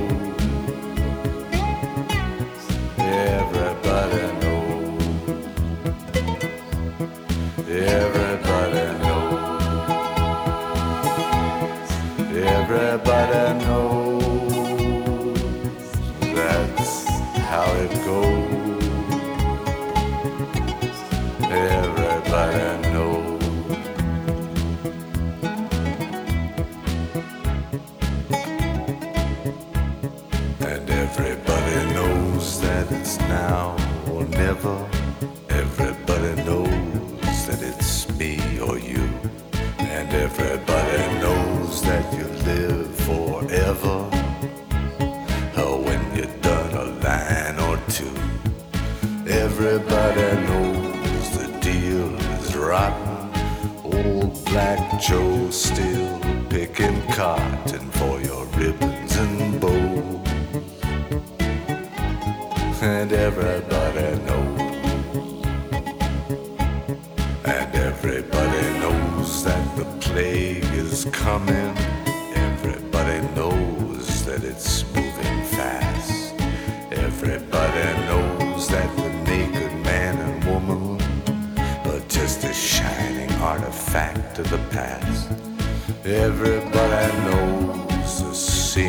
dead, but there's gonna be a meter on your bed that